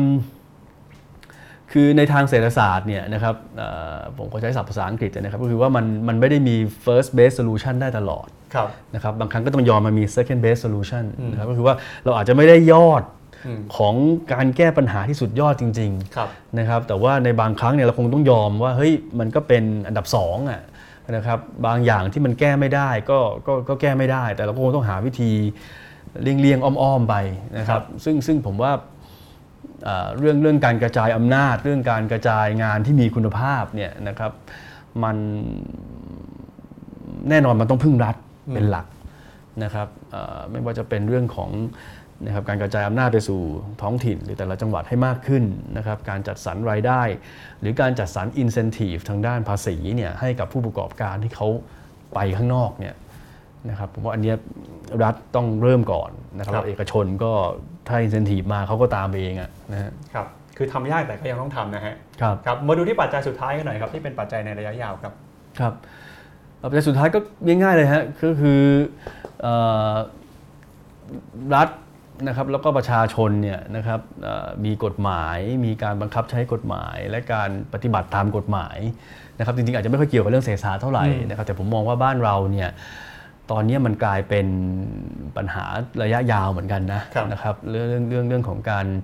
บังคับใช้กฎหมายและการปฏิบัติตามกฎหมายของคนเนี่ยนะครับยกตัวอย่างง่าย ๆเลยนะครับ ผมคิดว่า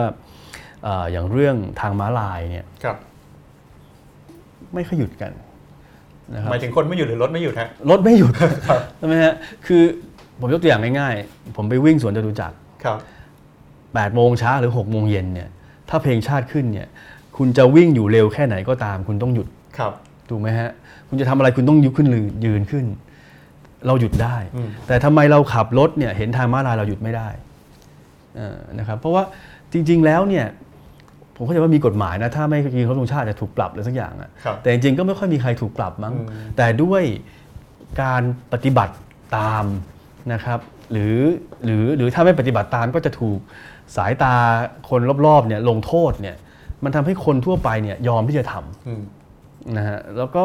แล้วก็ทำกันทุกคนครับถูกไหมฮะแต่ในขณะที่ทางม้าลายเนี่ยคุณมีโอกาสถ้าคุณไม่หยุดนะคุณมีโอกาสฆ่าคนนะอืมนะฮะแต่ทำไมเราบ้านเราไม่ทำอันเนี้ยผมคิดว่ามันจะโทษรัฐอย่างเดียวก็ไม่ได้ เขามีกฎหมายมีมีมีการลงโทษชัดเจนอยู่แล้วเรื่องทางม้าลาย แต่คนทั้งประเทศเราผมไม่รู้ถึง 10%หรือ 5%หรือเปล่าที่หยุดทางม้าลายนะครับเพราะฉะนั้นการบังคับใช้กฎหมายเป็นส่วนสำคัญครับ หรือเรื่องของเนี่ยฮะสงกรารที่ผ่านมาเนี่ยทุกปีเนี่ยเสียชีวิต 3-400 คนนะครับเอ่อผมเพิ่งนั่งดูตัวเลขเดี๋ยวว่าอุบัติเหตุทางรถยนต์เนี่ยบนท้องถนนเนี่ยปี 2 ปีที่ผ่านมาเนี่ย15,000ที่เกิดขึ้นนะครับเอ่อผู้เสียชีวิตนะครับ ทุกปีเรามีเหตุการณ์อย่างนี้นะครับ ซึ่งหลักๆเนี่ยมันก็ไม่พ้นเรื่องเมาแล้วขับอืมหรือว่าไม่ปฏิบัติตามกฎจราจรพวกเนี้ยนะครับ ซึ่งความเป็นจริงแล้วถ้าเรามี กฎเราทำตามกฎอุบัติเหตุเหล่านี้ก็ลดลงครับนะครับเราบอกว่าเออประเทศเรากำลังมีกำลังแรงงานที่ลดลงอืมนะครับผมเชื่อว่าผู้เสียชีวิตเหล่านี้ส่วนใหญ่เป็นกำลังแรงงานทั้งนั้นครับนะครับแต่เราเรายอมให้คนไปปีละหมื่นห้าหมื่นห้าเรื่อยๆแล้วก็บอกว่าไม่กำแรงงานไม่พอแรงงานไม่พอได้ครับอะก็เป็นเรื่องของการออกกฎหมายแล้วก็เรื่องของการบังคับใช้นะครับ พูดกันไป 4 เรื่องที่เป็นปัจจัยระยะยาว แต่ก่อนที่จะมาดูปัจจัยอื่นๆที่น่าสนใจนะครับคุณผู้ชมที่ดูอยู่ผ่านทางช่อง Facebook Live ของดีวันโอวันอยู่ตอนนี้ ส่งคำถามเข้ามาได้ผ่านทางคอมเมนต์ในรายการตอนนี้นะฮะเดี๋ยวเราจะหยิบยกคำถามขึ้นมาพูดคุยกันในช่วงท้ายด้วย แต่ก่อนที่จะไปดูคำถามกันยังมีเรื่องที่น่าสนใจกันต่อ เรา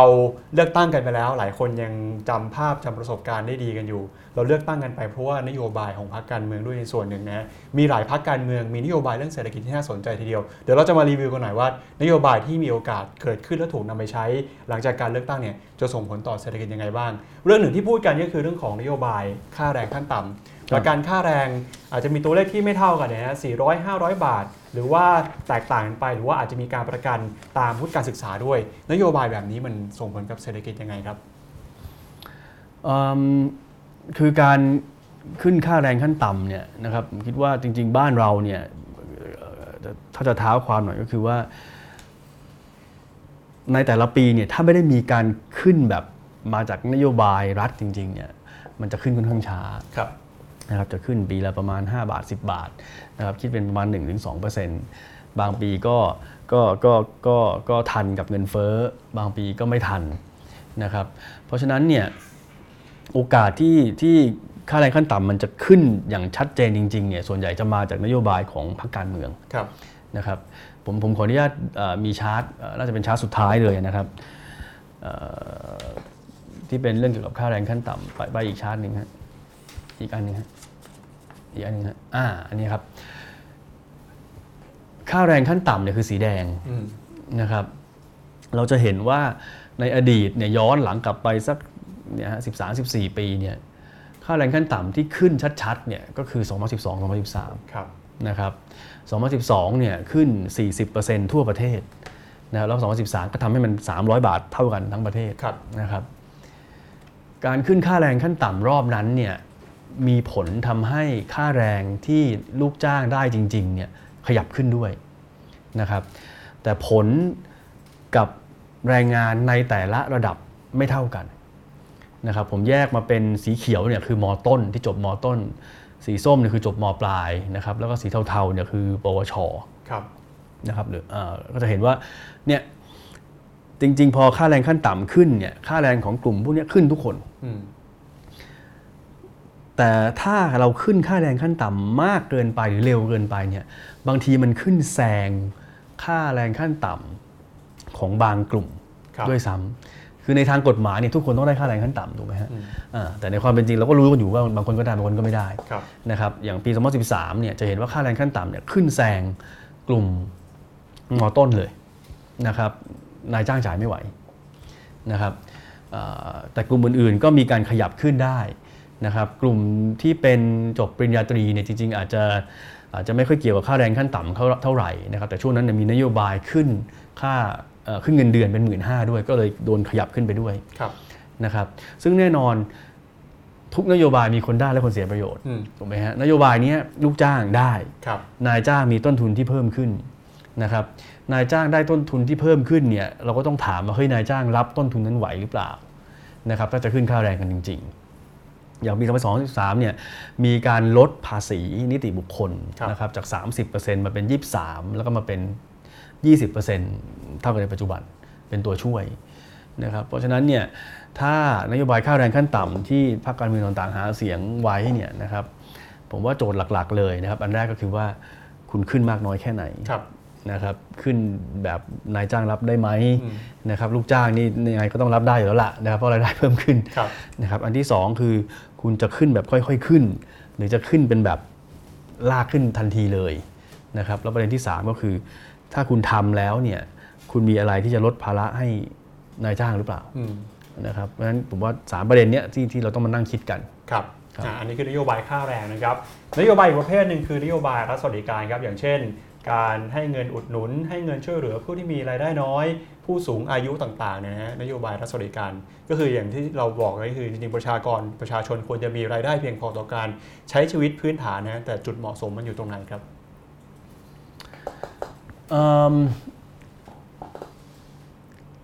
ผมยังคิดว่าการช่วยเหลือ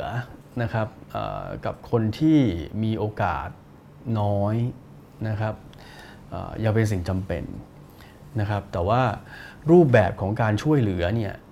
เราก็คงต้องมาคิดนะครับว่าเราจะช่วย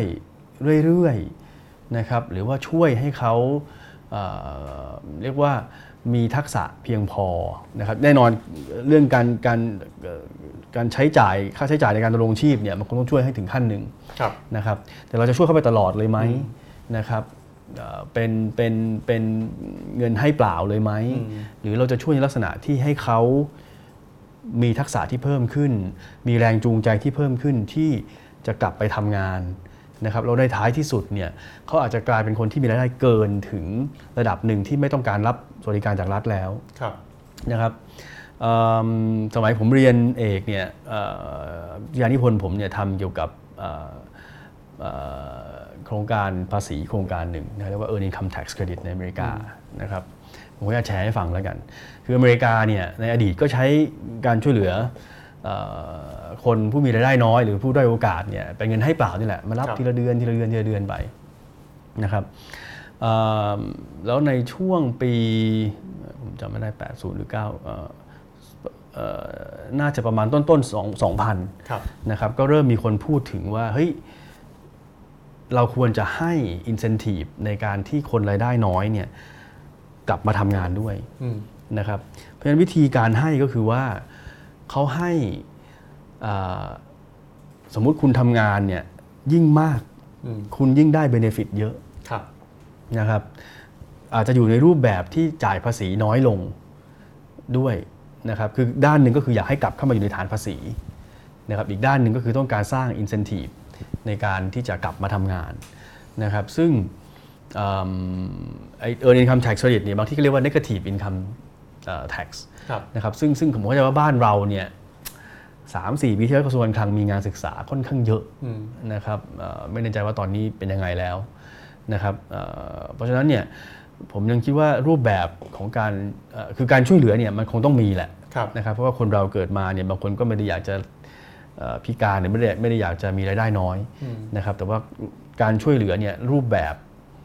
เอ่อแล้วก็ขั้นตอนการให้เนี่ยเราคงต้องทำให้มันเป็น in- มีมี incentive ในการกลับมาทำงานด้วยครับครับมาดูอีกคำถามหนึ่งนะครับ ก่อนที่เราจะไปอยู่คำถามที่คุณผู้ชมถามกันเข้ามานะครับรัฐเอ่อรัฐบาลใหม่ที่กำลังจะเข้ามารับตำแหน่งจากการเลือกตั้งครั้งนี้นะฮะจะถือว่าเป็นรัฐบาลที่มาจากการเลือกตั้ง รัฐบาลแรกที่จะอยู่ภายใต้รัฐธรรมนูญของปี 60 นะครับ ซึ่ง การทำงานภายใต้รัฐธรรมนูญใหม่นี้เนี่ยจะเป็นยังไงฮะเพราะว่ารัฐธรรมนูญ60เนี่ยก็จะมีโครงสร้างของรัฐสภาแบบใหม่ มีกฎระเบียบ มีหลายมาตราที่พูดถึงการบังคับใช้เรื่องของวินัยทางการเงินการคลังอย่างเคร่งครัดด้วยนะครับครับ ก็คือรัฐบาลเอ่อรัฐธรรมนูญฉบับนี้เนี่ยผมคิดว่าทั้งตัวรัฐธรรมนูญเองนะครับแล้วก็ตัวพรบที่วินัยการเงินการคลังนะครับก็น่าจะ ทำให้การทำนโยบายขนาดใหญ่เนี่ยนะครับต้องมีการ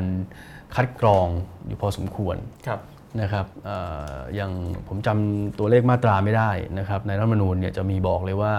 วันที่เอ่อแถลงนโยบายนะครับรัฐมนตรีแถลงนโยบายต่อรัฐสภาเนี่ยจะต้องมีการบอกแหล่งที่มาของเอ่อเอ่อโครงการด้วยนะเอ่อแหล่งที่มารายได้ของโครงการว่าเอาเงินจากไหนไปทำครับนะครับหรือในตัวของพรบเอ่อ วินัยทางการเงินและการคลังเนี่ยก็มีการบอกด้วยว่างบในแต่ละปีเนี่ยนะครับงบกลางควรจะไม่เกินเท่าไหร่อะไรพวกนี้นะครับซึ่งในอดีตงบกลางเนี่ยมันเป็นงบที่ถูกใช้ในการทำโครงการกระตุ้นการบริโภคขนาดใหญ่อยู่พอสมควรนะครับเพราะฉะนั้นผมคิดว่าจริง ๆ ตัวรูปแบบเนี่ยคงไม่ได้ต่างมากจากรัฐบาลอื่นในอดีตนะครับแต่ว่าขนาดเนี่ย มันคงทำไม่ได้ใหญ่แบบว่าเฮ้ยจะเอาเท่าไหร่ก็ได้อะไรเงี้ยคงไม่ใช่ขนาดนั้นครับครับได้ครับเดี๋ยวเรามาดูคำถามที่คุณผู้ชมส่งเข้ามาทาง Facebook Live กันหน่อยนะครับคำถามที่1นงนะครับถามว่าการค้าชายแดนมีแนวโน้มจะดีขึ้นไหมหลังจากที่ได้รัฐบาลใหม่นโยบายของคุณมิ่งขวัญที่บอกว่าจะตั้งโรงงานติดชายแดน มีความเป็นไปได้แค่ไหนอันนี้ไม่แน่ใจคุณมิ่งขวัญนี้สุดท้ายแล้วจะได้ไปทำงานอยู่ในส่วนไหนนะฮะนโยบายด้านการค้าชายแดนจะเป็นยังไงบ้างครับ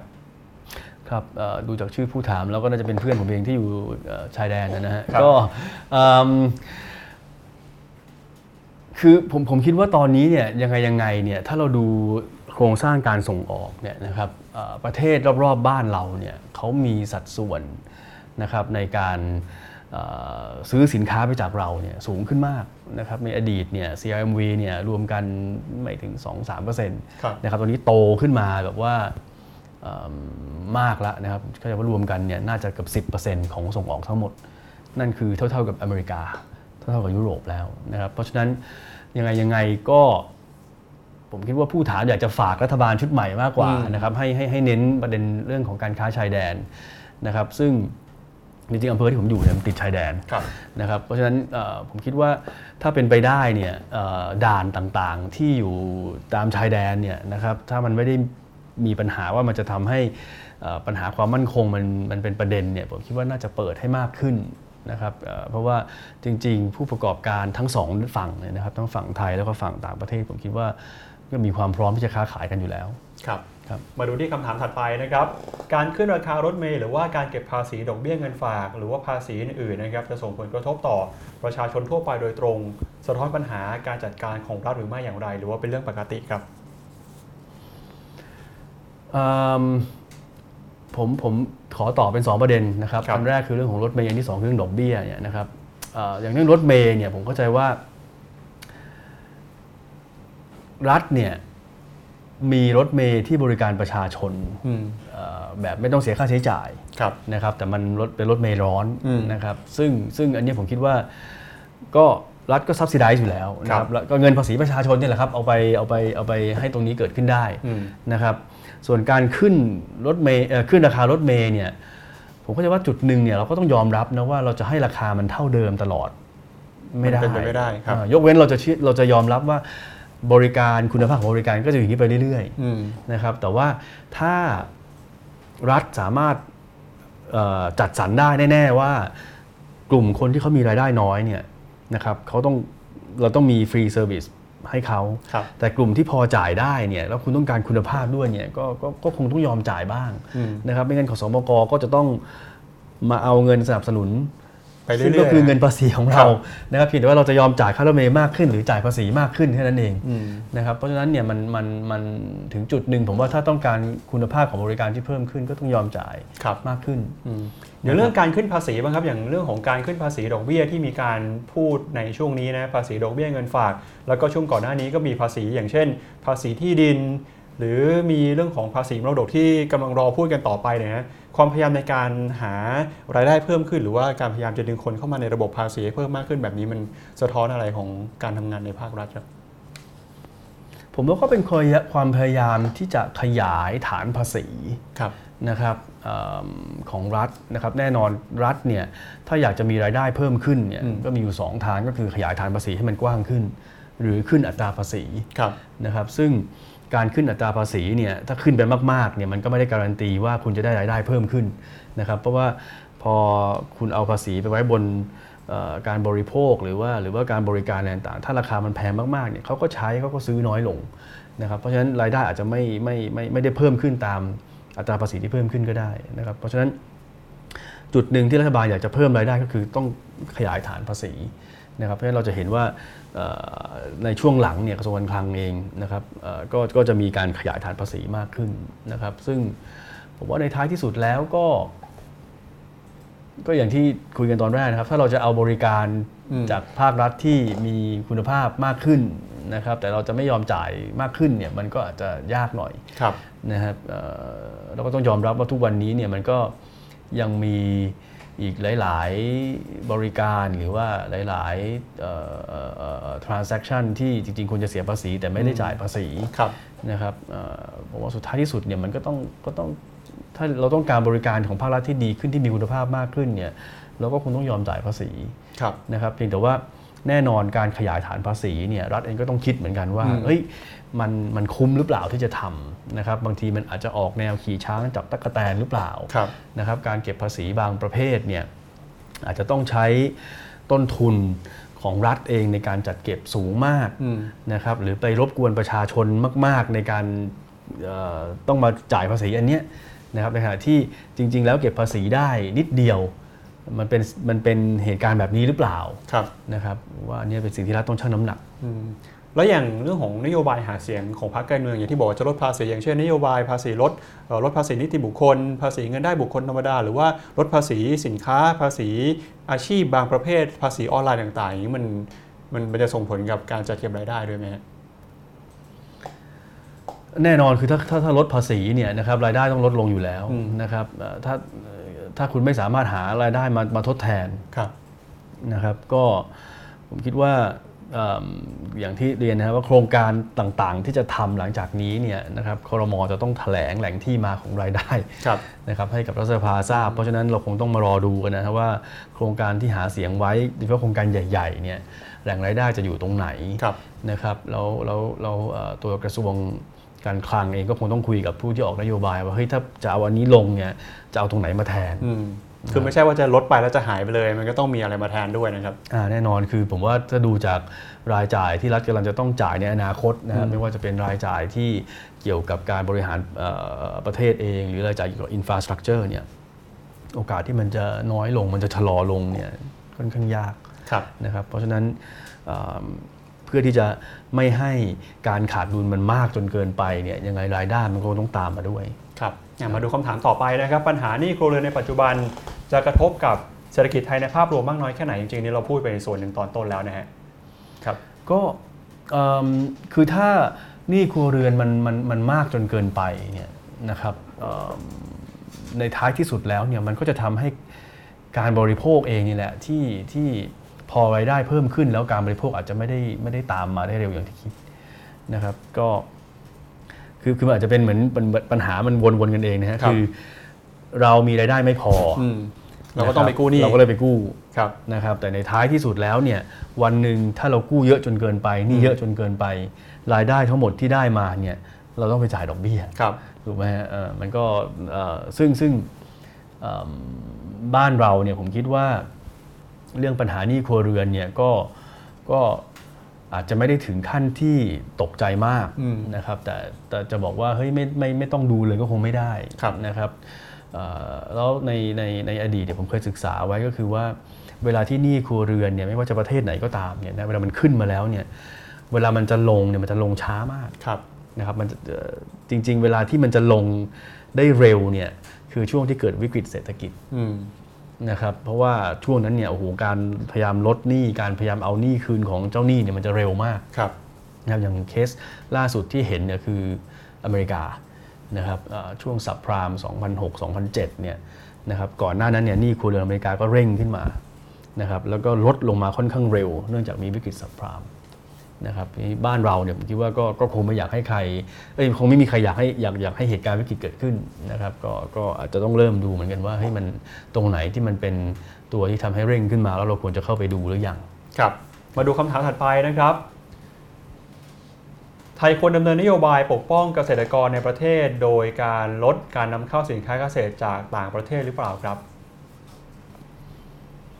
ลดการนำเข้าสินค้า คืออยากจะให้ราคาสินค้าเกษตรบ้านเราสูงๆ ก็เลยครับนำเข้าสินค้าต่างประเทศมาน้อยลงอย่างนี้แหละลดการนำเข้าเอิ่มก็ผมคิดว่านโยบายเหล่านี้เนี่ยมันมันมันไม่ใช่แค่ประเทศไทยที่ใช้ครับนะครับหลายๆประเทศก็ก็พยายามโปรเทคเกษตรกรตัวเองอืมนะครับเอ่อแต่คำถามก็คือว่าทำไปแล้วคุ้มหรือเปล่าอืมนะครับ อาจจะตอบเป็นนักเศรษฐศาสตร์อะนะครับว่าครับเอ้ยมันมัน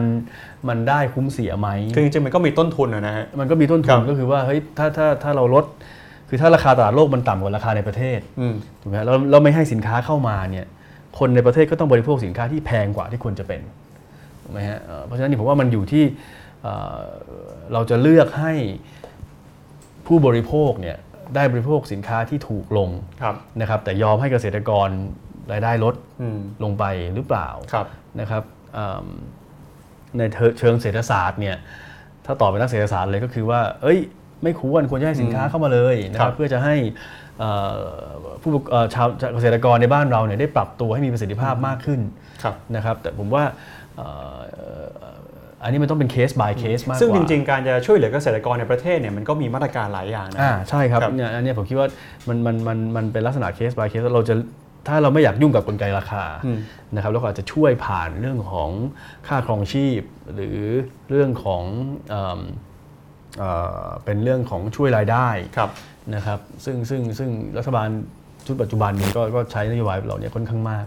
ครับ มาดูคำถามถัดไปนะครับ ภาคส่งออกของไทยควรจะมีภูมิคุ้มกันอย่างไร จากปัจจัยภายในประเทศทั้งสงคราม การค้าสหรัฐจีนความไม่แน่นอนของ Brexit นะฮะ อาจจะเป็นปัจจัยต่างประเทศนะฮะครับ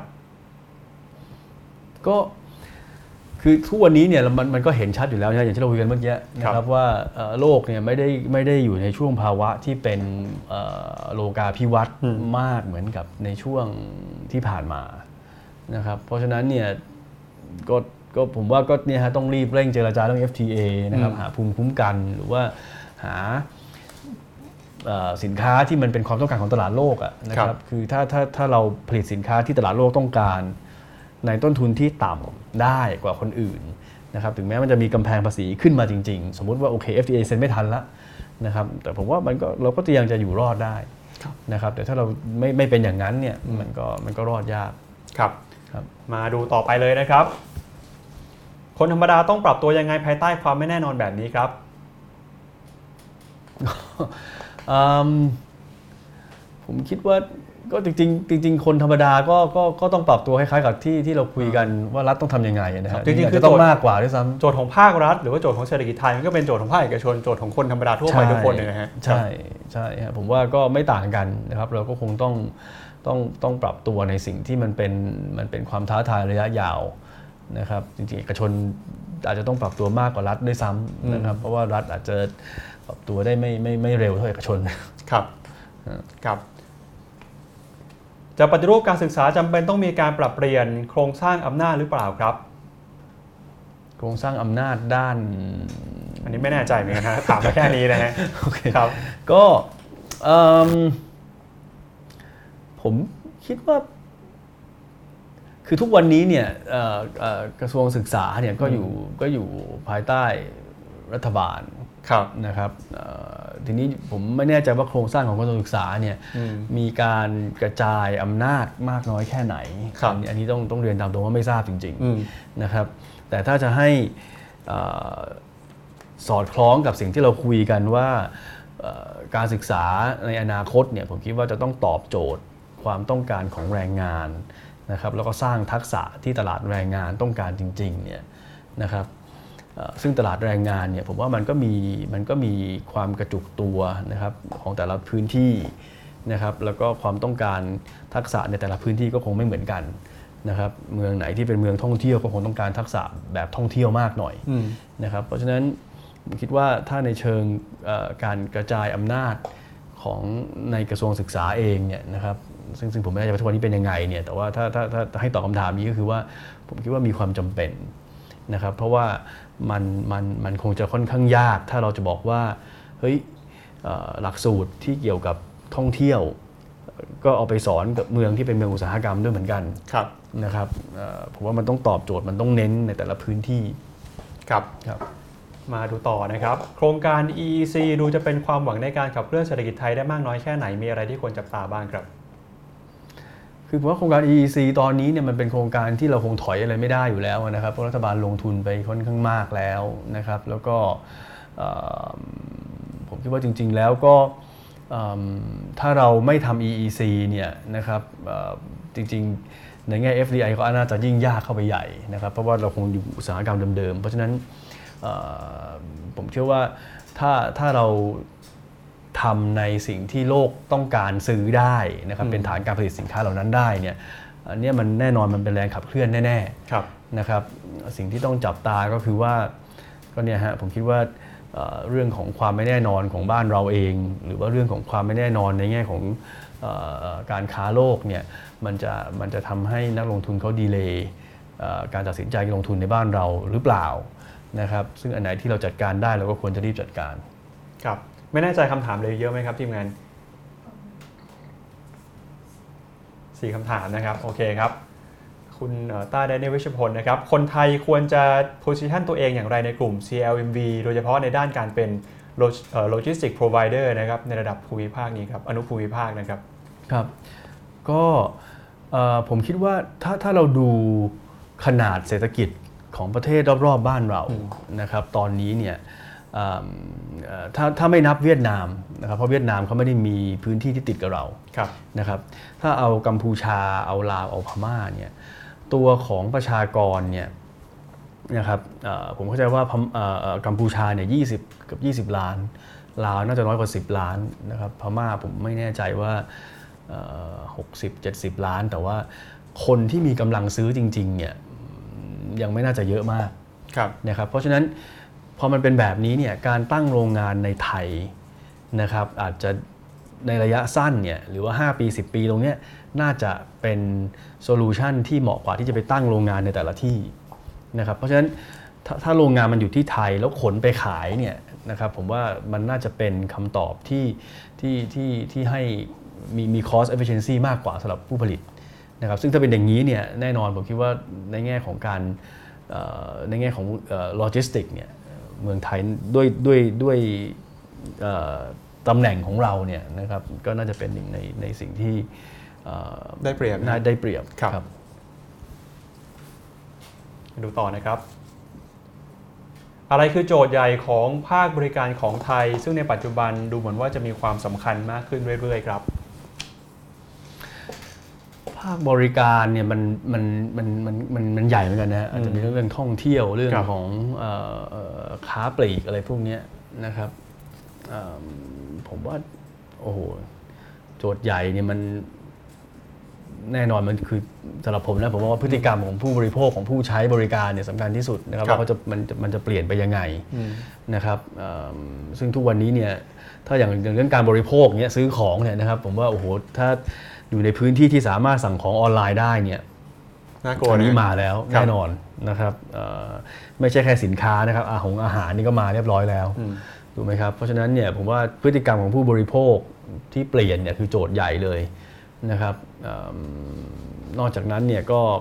น่าจะเป็นเรื่องของการคุมคอสมั้งผมว่าครับนะครับ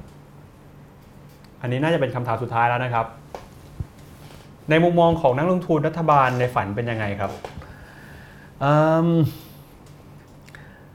เท่าที่ผมได้พบเจอมานะครับครับตอนนักลงทุนไทยและต่างประเทศเนี่ยอืผมมคิดว่าแน่นอนคือนักลงทุนเนี่ยโดยเฉพาะนักลงทุนในตลาดหุ้นเนี่ยอืมนะครับตลาดหุ้นเป็นตลาดที่มีความเสี่ยงสูงครับเพราะฉะนั้นผลตอบแทนที่ต้องการก็สูง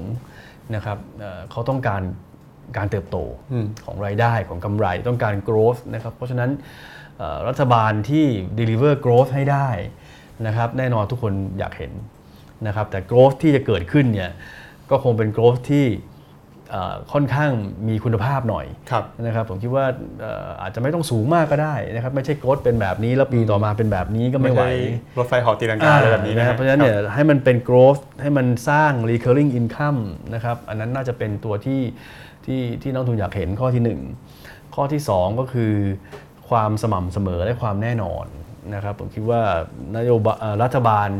ที่มาแล้วเปลี่ยนนโยบายตลอดเนี่ยนะครับเอ่ออันเนี้ยนักลงทุนก็ปรับตัวไม่ทันเหมือนกันครับแล้วในท้ายสุดถ้าเขาปรับตัวไม่ทันเขาก็เขาก็ไม่ไม่ไม่ลงทุนแค่นั้นเอง เวลาที่ไปเจอนักลงทุนต่างชาติแล้วเราต้องไปอธิบายเรื่องเศรษฐกิจเรื่องการเมืองให้ฟังนี้เขาเข้าใจสภาพของเราได้ดีแค่ไหนครับอ๋อนักลงทุนต่างชาตินะครับที่ลงทุนในบ้านเราเนี่ยทุกคนผมคิดว่าเข้าใจเมืองไทยในแง่เศรษฐกิจเนี่ย ดีมากอืมนะครับเพราะคนกลุ่มนี้เนี่ยถ้าเป็นผู้ที่มีประสบการณ์เนี่ยอยู่กับตลาดไทยมา 20-30 ปี บางทีเขารู้มากกว่าผมด้วยซ้ครับำนะฮะอืมเพียงแต่ว่าในในในช่วงที่ผ่านมาเนี่ยสิ่งที่เข้าใจยากเหลือเกินเนี่ยก็คือเรื่องของการเมืองครับนะครับ ซึ่งซึ่งอันเนี้ย อืม